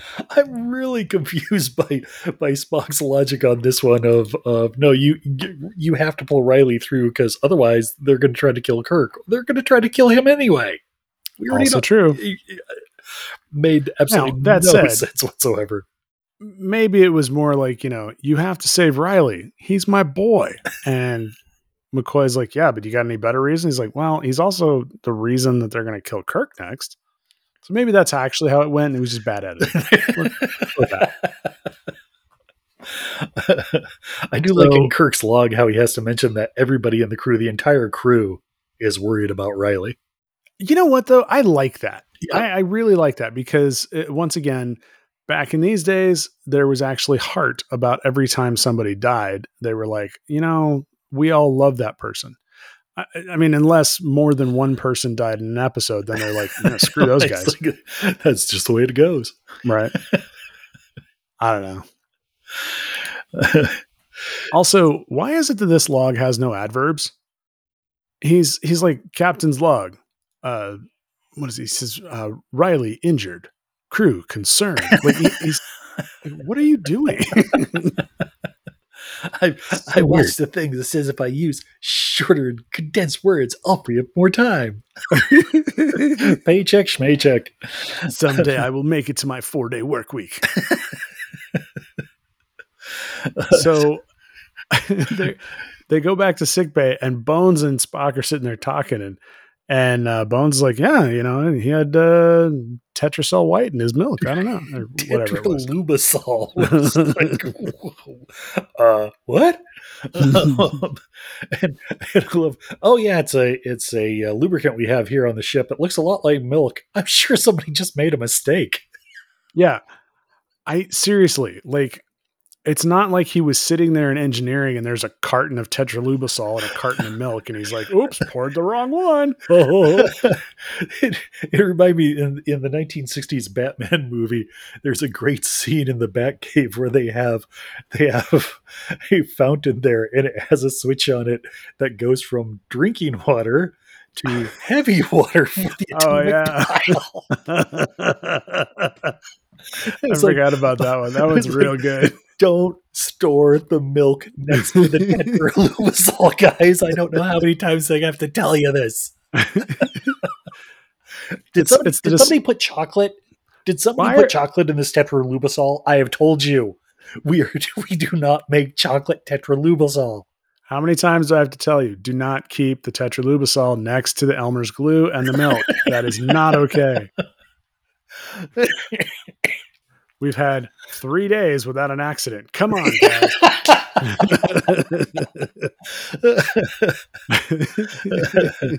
so I do So- like this scene because this is one of those rare times you see Spock actually like pull his rank on McCoy because he's telling McCoy's telling this whole thing and and Spock's like, okay, you need to tell the captain this right now. And McCoy's like, I'll get around to it. And Spock's like, now. And and McCoy's just like, okay. Mm-hmm, of course, McCoy is drunk. Yes, yes, point, Mr. so- Vulcan. I mean, he's just show shot the uh, path of least resistance. Right. All right, whatever. I, the thing is, is McCoy's kind of like that in these early episodes. He's so super snarky, but at the same time, completely spineless. he does whatever anybody tells him to do. I don't like this. We're gonna do it anyway. Right. All right. I can't believe you use all this primitive medicine, but I'll do it anyway.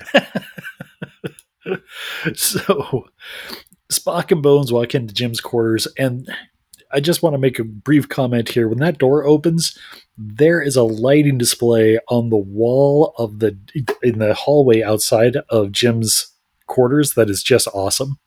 There's like this red and green and blue prism reflection that is splashed up against the wall.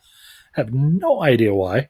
Because when when we see You know, just a couple of I minutes later, I didn't really notice that. I mean, it seemed completely normal compared to all the other times I've seen a hallway on my brand new RCA 13 inch from the good people at RCA. Sorry. no, it- yeah, and that's exactly that is one of those things. Oh, of it is amazing 100%. that they gave them you know so much free reign with lighting because that was really really awesome.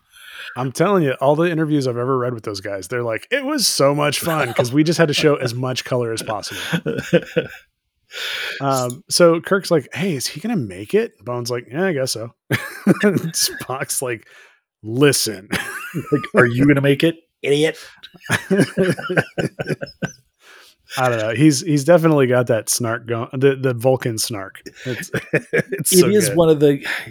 It's one of those things he does an excellent job. I, I really thought that Tim Russ as Tuvok and Jolene Blalock as T'Pol also were able to pull this off. In I'm using a tone of voice that I didn't actually call you stupid, Yeah. but it's real obvious that I just didn't speak the rest of that sentence. I just kind of cut it off before I got to the point where I mentioned you being stupid.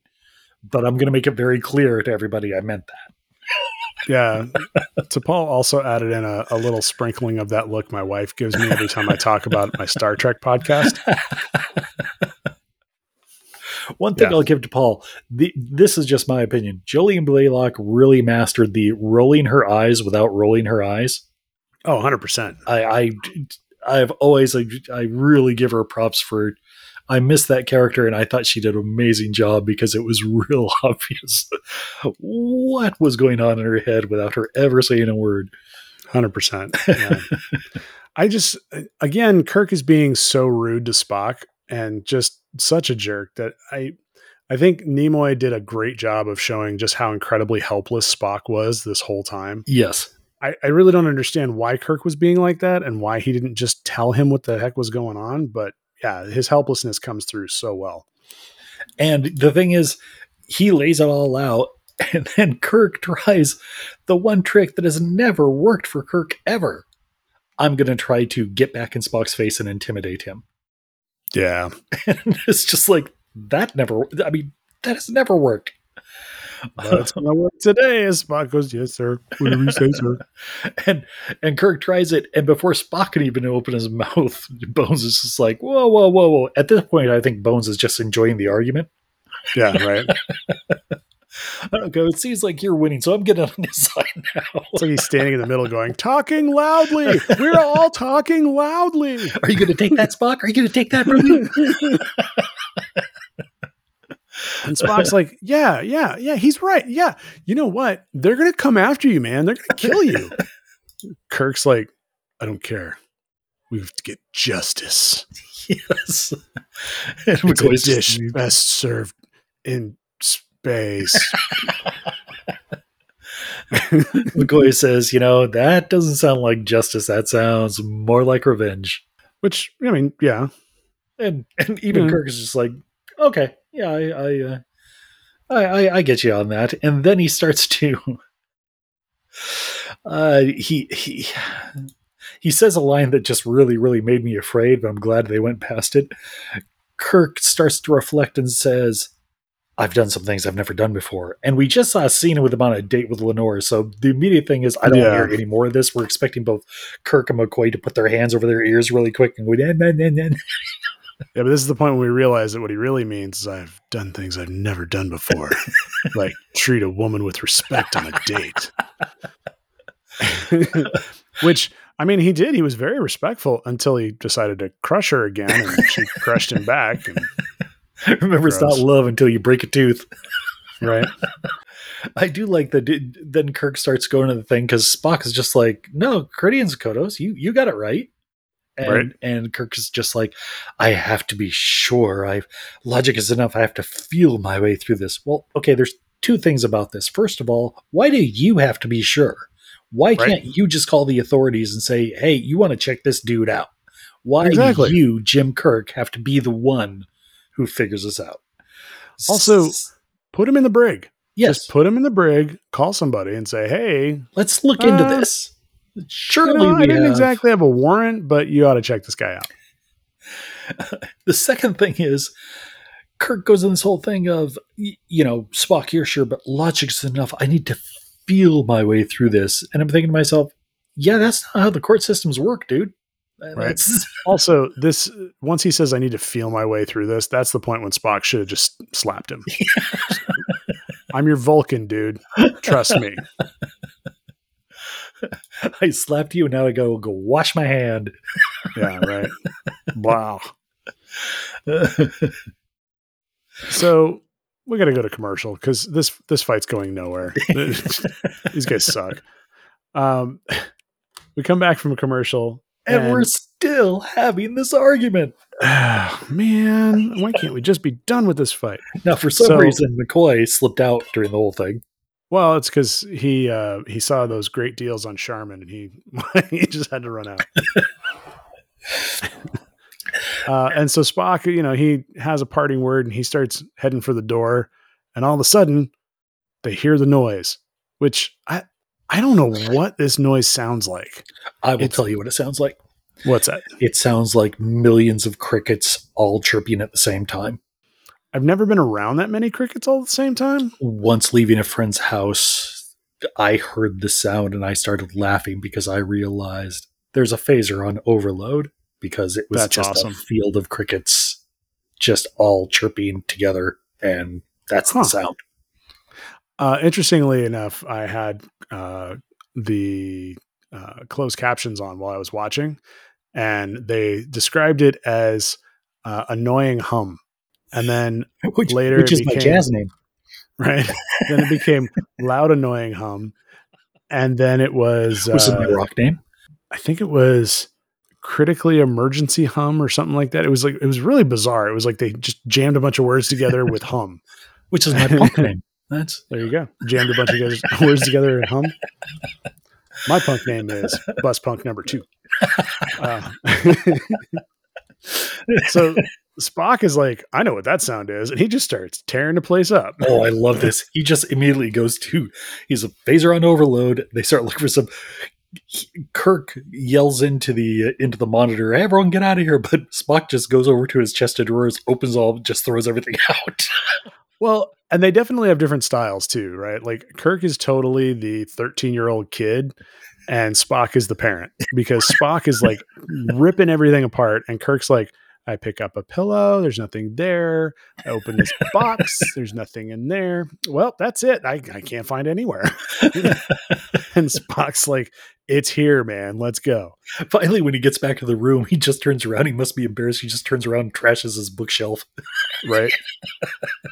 Like, so Spock's like, or Spock keeps going, and Kirk's like, just just get out of here, go. And and Kirk calls for a double red alert.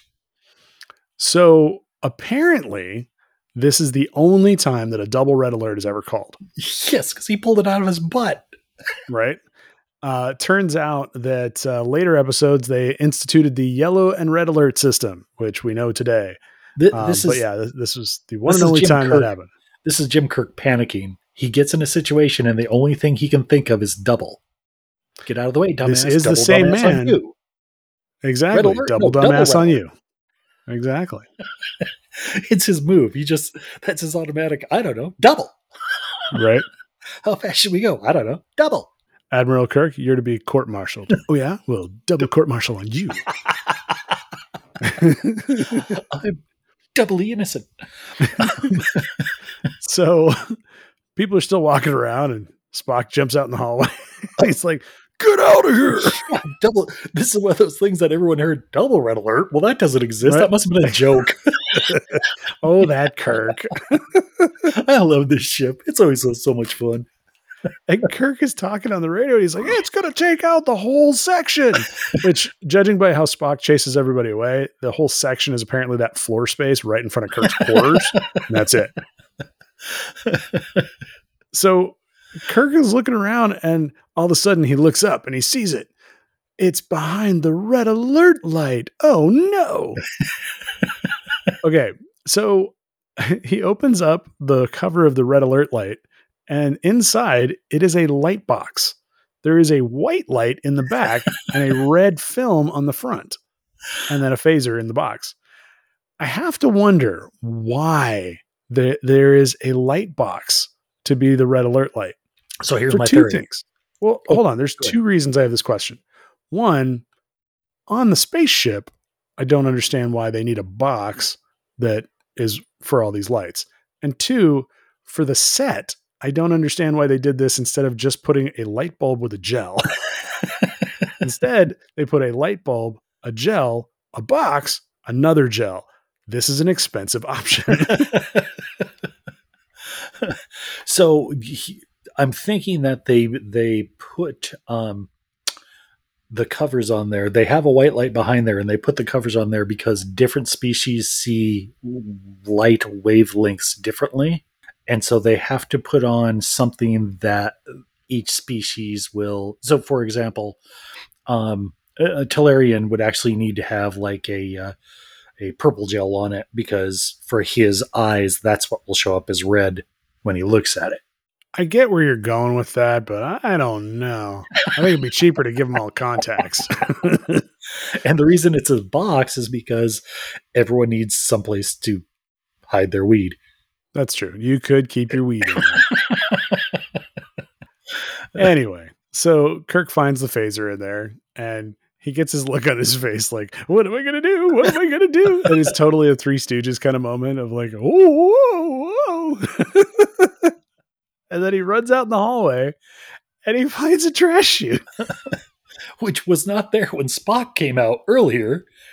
Okay, I was watching this episode after you made that note. I wa- I rewatched that scene a couple times. It was there. Oh, is it? So so Spock runs out in the hallway and you see on the wall there's a little panel with like plumbing on it, like right. you know, the the weird stupid craft things they put on the wall. Spock runs back in and then Kirk chases him out and when Kirk comes out, the the shot is wider. So if you look behind Kirk, you can actually see that thing that Spock was standing in front Uh, of. oh, okay. And then in front of Kirk, there is the um, pressure vent disposal chute, which means absolutely nothing. I'm guessing that maybe it is supposed to be a trash chute that goes out to space. Because if not, he just dropped an exploding phaser down a trash chute and went down to the waste management level where he killed the entire waste management crew. and made all the toilets back up when they right? All the toilets on the ship just backed up. All the all the trash chutes on the ship just vomited garbage everywhere, and he blew a hole in the side of the ship.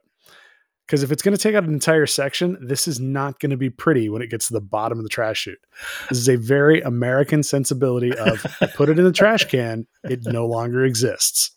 I was waiting for something because it says right on there pressure vent disposal, and he throws it in there. I was waiting for somebody to run up. No, you're only supposed to put pressure vents in there. You know,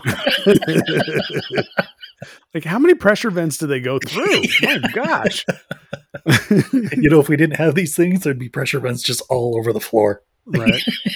so Spock runs up, and the look on his face is like, "You didn't throw it in there, did you?" and then now I don't know if this is because of remastering or if it was just maybe my sound system or what, but it felt very much like he threw this thing down there. They both run up, and then it goes boom, and they both throw themselves across the hall and into the wall, and you're like, that that really wasn't that big a boom, man. yeah, it did seem a little. It seemed a little underwhelming the effect versus you know what they actually go through. Right? Exactly. maybe So- it was one of those things they were readying themselves for it, and then it was afterwards like, oh, oh, oh. Okay.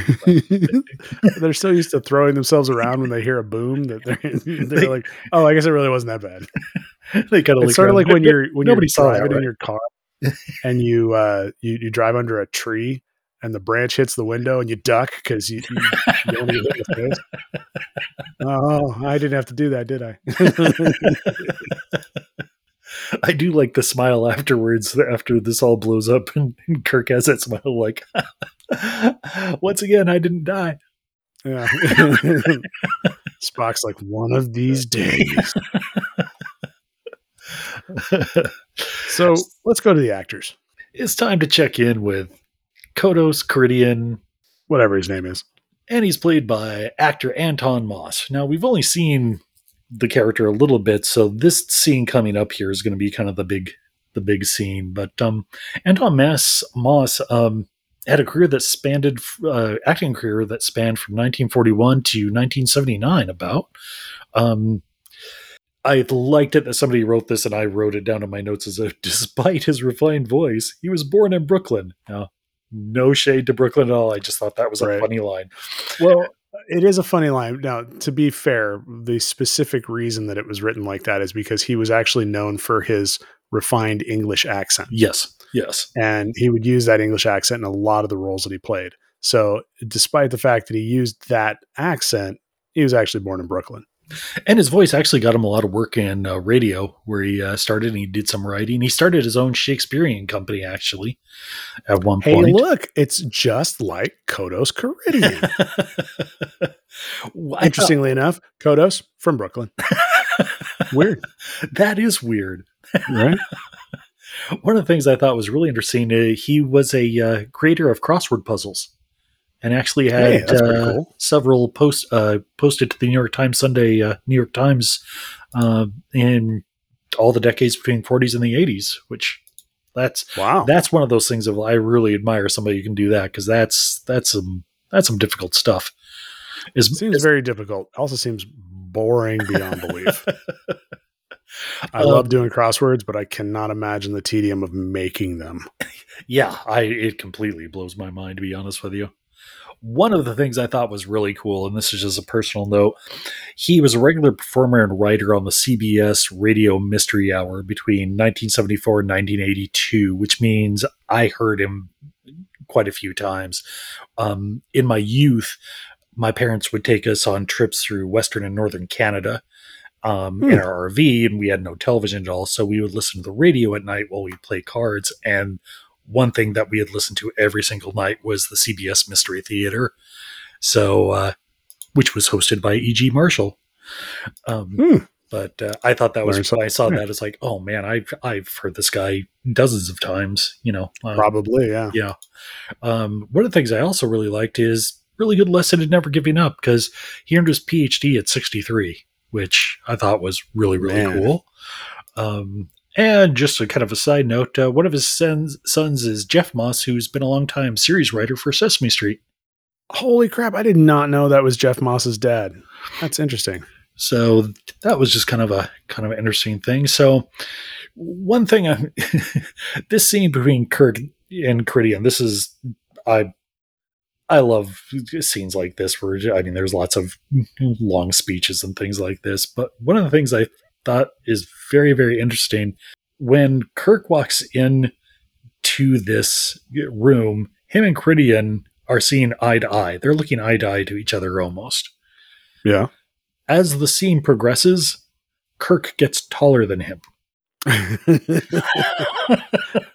Okay, I did not point- notice that. At one point, I was just like, is he standing on an apple box? Because he's like three or four inches taller all of a sudden. And I can't tell if Moss is hunching down because of his emotion.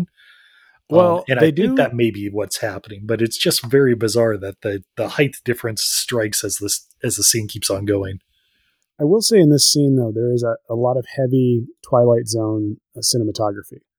The foreground to background to foreground to background, and Ah, it could have a lot a lot to do with the perspective. Yes. um, Karidian keeps approaching the camera and getting really close to the camera, and then Kirk goes up to the camera really close, and like they keep switching positions, and the camera keeps refocusing.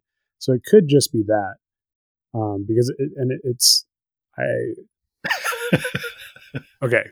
This is Kirk versus a classic trained Shakespearean actor. they are chewing every last bit of this scenery apart. This, oh my gosh, this was so hard for me to get through. I'm, I'm not kidding. I nodded off like four times and I had to restart it.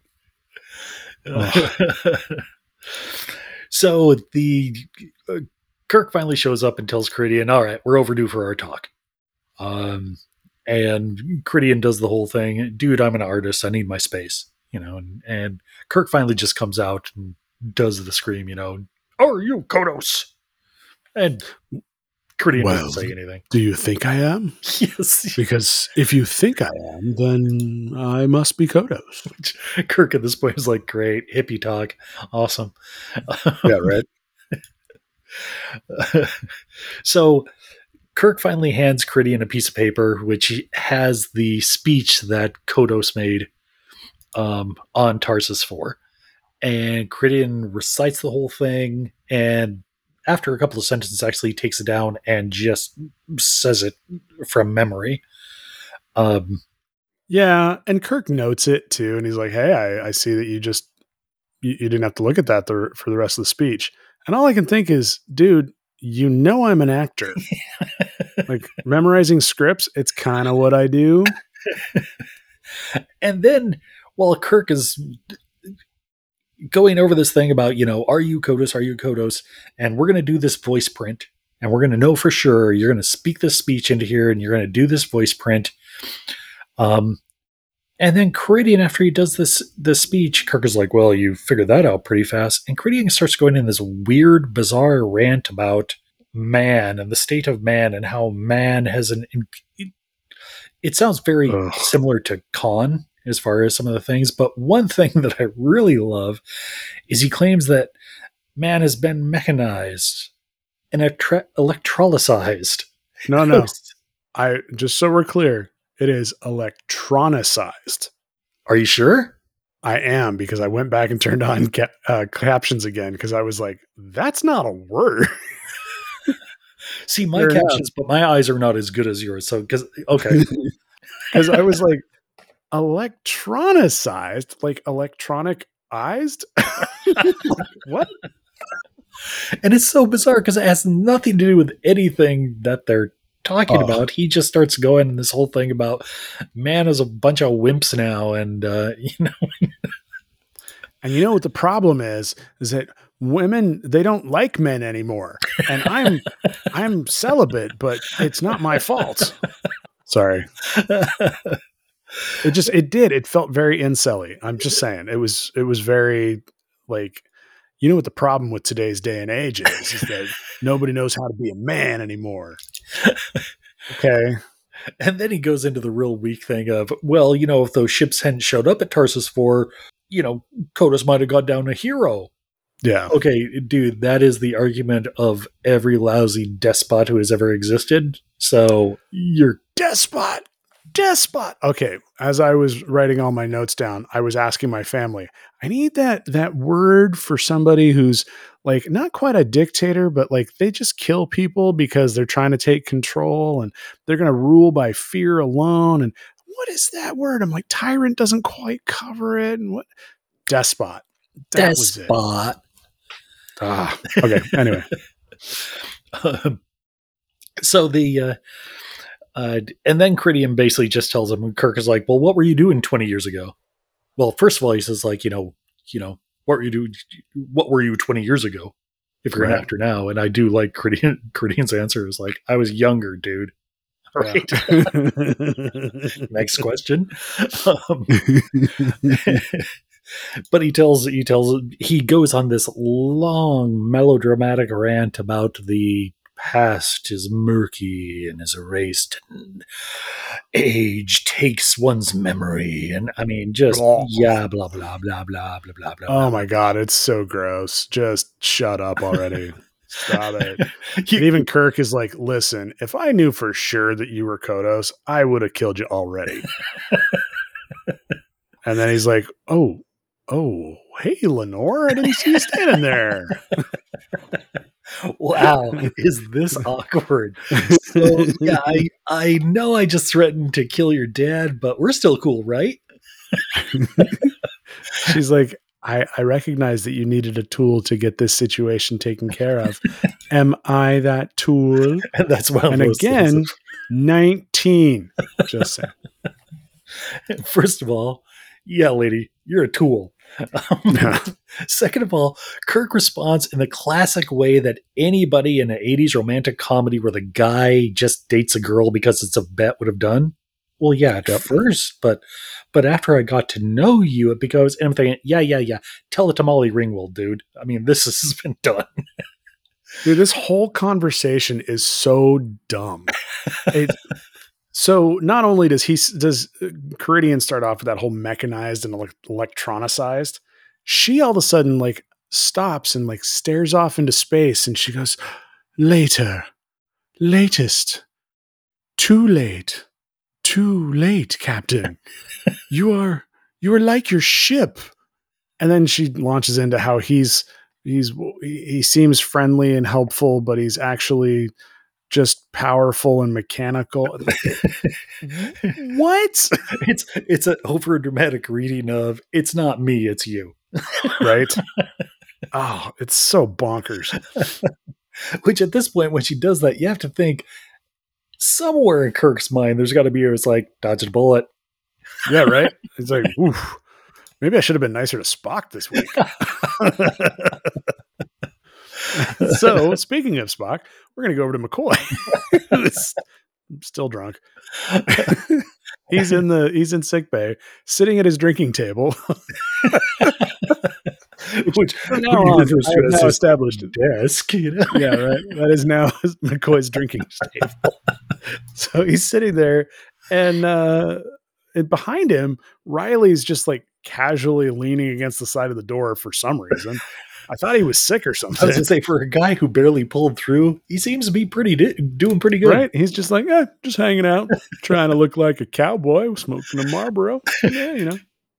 And McCoy's talking to his log, and he's like, "Yeah, so it turns out uh, Kodos is on the ship, which is really unfortunate considering he murdered Riley's parents, and we know exactly where he's at. He's in room 37B on deck four, and if somebody gets there right now, they might be able." Uh, I'm so, So- thankful that Riley didn't hear any of this. and so then Riley's like, "Ooh, I know what I'm gonna do." Whoop.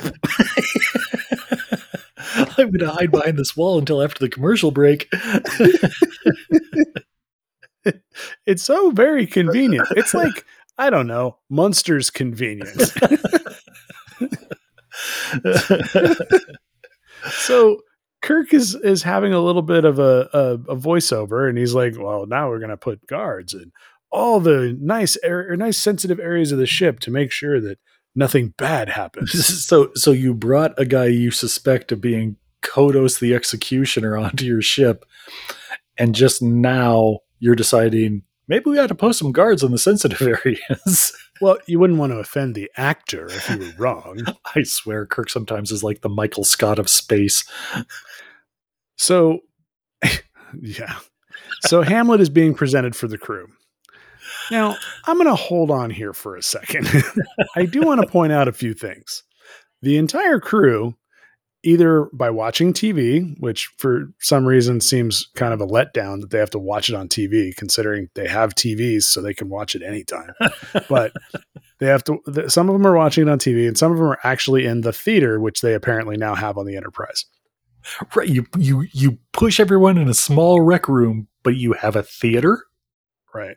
Incidentally, the theater is actually the engineering room, uh, redressed as a theater. And since the engineering room also gets redressed as a gymnasium a lot, uh, there are actually parts from the gymnasium hanging on the walls in the, in the theater. It's good stuff. Anyway, so here's what's going on the entire crew is gathered to watch Hamlet on stage. Not an hour ago, Kirk blew up part of the ship with an overloading phaser.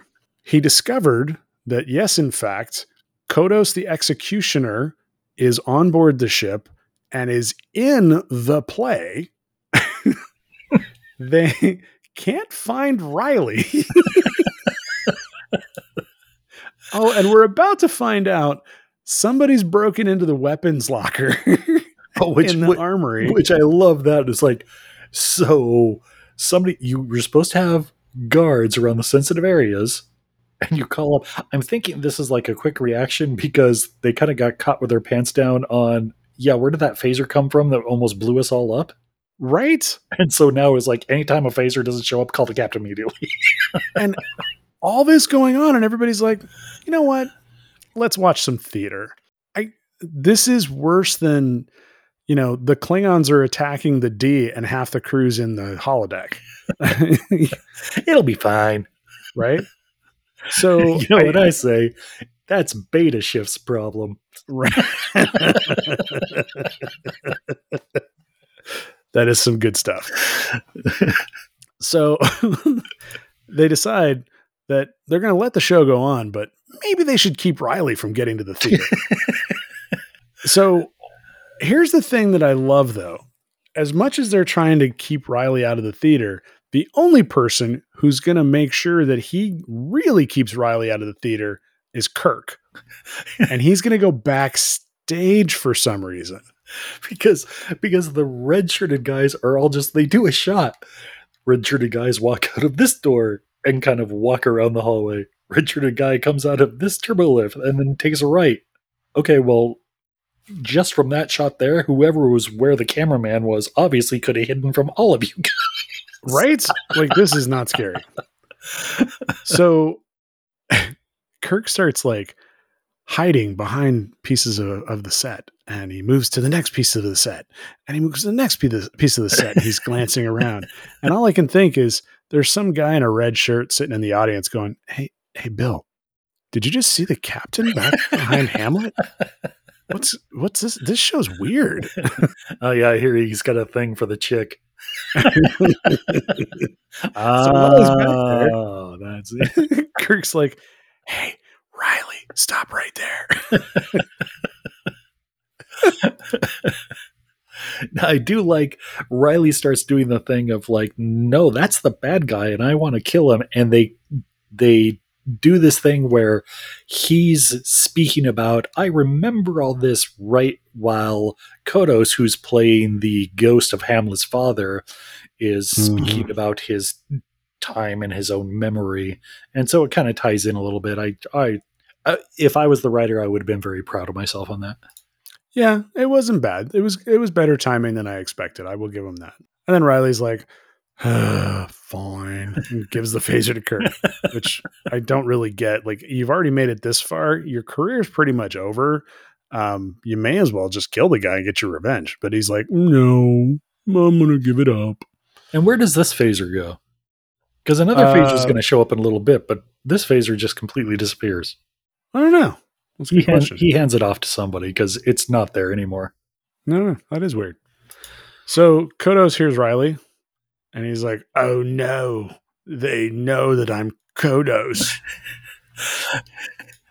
It was another. Uh, it was. An, he, he tells his daughter, and he's still doing the actors parlay thing of you know. It was another part long ago before I never told you about it, but that curtain rises again. yeah, She's like, "Yeah, Dad, you're Kodos. I know." Which that's one of those things of okay, that's got to be pretty crappy. Right. Well, and I mean, it's also a reminder: your kids know what's actually going on. Yeah. Yes. Just so we're clear, Very good people. Very good point. kids are not that stupid. They know what's up. And Lenore really turns on the crazy eye now. As as as much as she was flashing it before, and now she just really starts to drill it. Well, that's because she's got to get crazy eyes because she's going, Dad, I I don't want to freak you out or anything, but I totally killed all those people that knew who you were. There's two more, and I'm going to kill them too. right? Now, it is kind of funny that she gets such crazy eyes at this point because it turns out the reason for that is because the actress actually got a cold sore. uh, so they had to have her tilt her head forward and, and cast the bottom of her face in shadow because they couldn't cover it up with makeup. Uh, and so it actually made her crazy eyes that much worse. um, but that's why uh, they're all kissy at the beginning of the episode and not so much towards the end. It's not just the story. It's also because I'm pretty sure Shatner was like, nope. mm-mm." so Lenore basically just Scooby Doo's the whole thing. And she just basically. I would have gotten away with it too if it wasn't for you meddling kids. and and Kodos is just like, oh man, I did the the one good thing in my life, and even that's screwed up. So, uh, so Kirk tells him she keeps on telling Kirk, we have to finish the play, and Kirk's like, you're not finishing the play. Um, and he calls a red shirt back. Now, I get the feeling in Star Trek that a lot of the more adventurous things or dangerous things that happen is because we get to see a lot of guys in red shirts on their first day on the job. Well, if you think about it, they're red shirts, right? So like half of them have died already. So the, these are their replacements. It's almost always their replacements, right? Hi, Which Captain is My why Name's Bill. Oh God, they stole my phaser. Right? she just walks up and she's like, "Hey, soldier, yoink!" she grabs his phaser right off of his belt. Now, I'm thinking that if I'm going to arrest somebody, maybe I would want my phaser out, but no. He just No, has no, it on his belt and she just grabs it and runs onto the stage. Um, it's at this point that we know she's really crazy because look at sure her hair is messed up. Only crazy people have messed up hair. yeah, so Lenore goes full disassociation and talks about killing everyone on the ship and it being a floating tomb where the Karidian will will play to the stars. And at this point, you got to figure most of the crowd is just kind of looking on, wondering if this is some sort of new improv crap that they, you know, that actors have come up with. yeah, right. Ugh, it's such a terrible. Oh, God, the, ugh. I'm sorry. I just don't like it. It's just so bad. So Kirk tries to talk Lenore down, and as he approaches her, she steadies the phaser on him and says, I know how to use this, Captain. Which is very odd because is that Welsh? Does she have a was that a Welsh accent all of a sudden she has? I mean, I'm going to go out on a limb and say maybe she's just not that good at accents. I mean, I guess we're thankful it wasn't Cockney. Uh, it's like, another step, Right. I'll plug you, Governor. You know, it's all Cockney rhyming slang. You're like, "Oh, what are you planning on doing? I, I, I forgot what I was doing. Okay. so So she fires. Yeah, Kirk tries to jump over together. She fires. Co- slash Kodos jumps in front of her, and I love the effect on this because the blue beam hits him and then splatters as if it was a ripe tomato.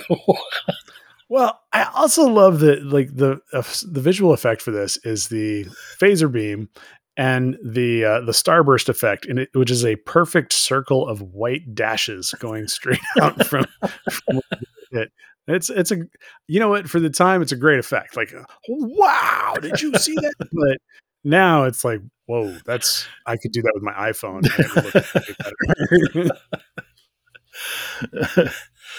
and it would look way better. and so down goes Karidian slash Kodos, and the entire theater uh, audience stands up and starts applauding. yes, this is the best show I've seen all year. you know, they're all I thought around. I'd hate Shakespeare. right? They're all standing around looking at this, like, what is going on? this makes no sense. I know Shakespeare has a its own language, but I don't know that I get this. That's it. I'm not going to any experimental theater anymore. Right. Uh, Just last think- time just we be listened to thankful it wasn't- Spock do a soliloquy. It's like, just be thankful it wasn't audience participation. so Lenore's absolutely crazy now. She's she's completely unhinged, and Kirk's like, "Milady," and helps her up. He helps her up and he's still holding the phaser he took from her. Mhm. And he helps her up with that hand with the phaser still. She just grabbed a freaking phaser off Oh, a guy's belt. I'm telling you, this is a Shatner thing, right? This whole first season, every time Shatner's got a phaser in his hand, he does something that makes you realize he does not handle firearms. He's just got no concept of the fact that that's supposed to be a gun in his hand. It always bugs me when I see that on cop shows too. Like somebody's got a gun in their hand and they're like grabbing onto a suspect, and I'm like, no actual cop would do that. That is a recipe for somebody's going to get shot by accident. Anyway, so, uh, so our next scene is back on the bridge. and basically McCoy's coming up there to tell Jim, yeah, she's bonkers, but she'll get good health care. Yeah, right. Like eh, Starfleet says they'll take care of her. It's cool. And McCoy. So this this whole scene is again, Kirk is such a schmuck. He's just such a jerk in this episode.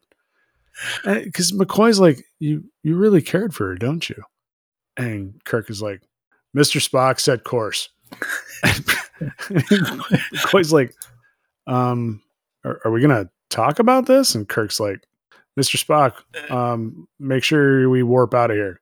Like and it just it's so like he just is like, I'm I'm not gonna even acknowledge you. I like the fact that he tells he tells uh, Leslie, who's sitting in the helm, you know, take us out of orbit. And Leslie's kind of like, I really, this isn't my state. I, you know what? I saw what you, I saw how you were treating Spock earlier. Sure, Captain. Away we go. Sir, you know that I'm Leslie, not Riley, right? It's a red shirt. I don't usually, you know what? It's fine. If- it's fine. If I lay in the course, do I have to drink the milk? I really don't want to.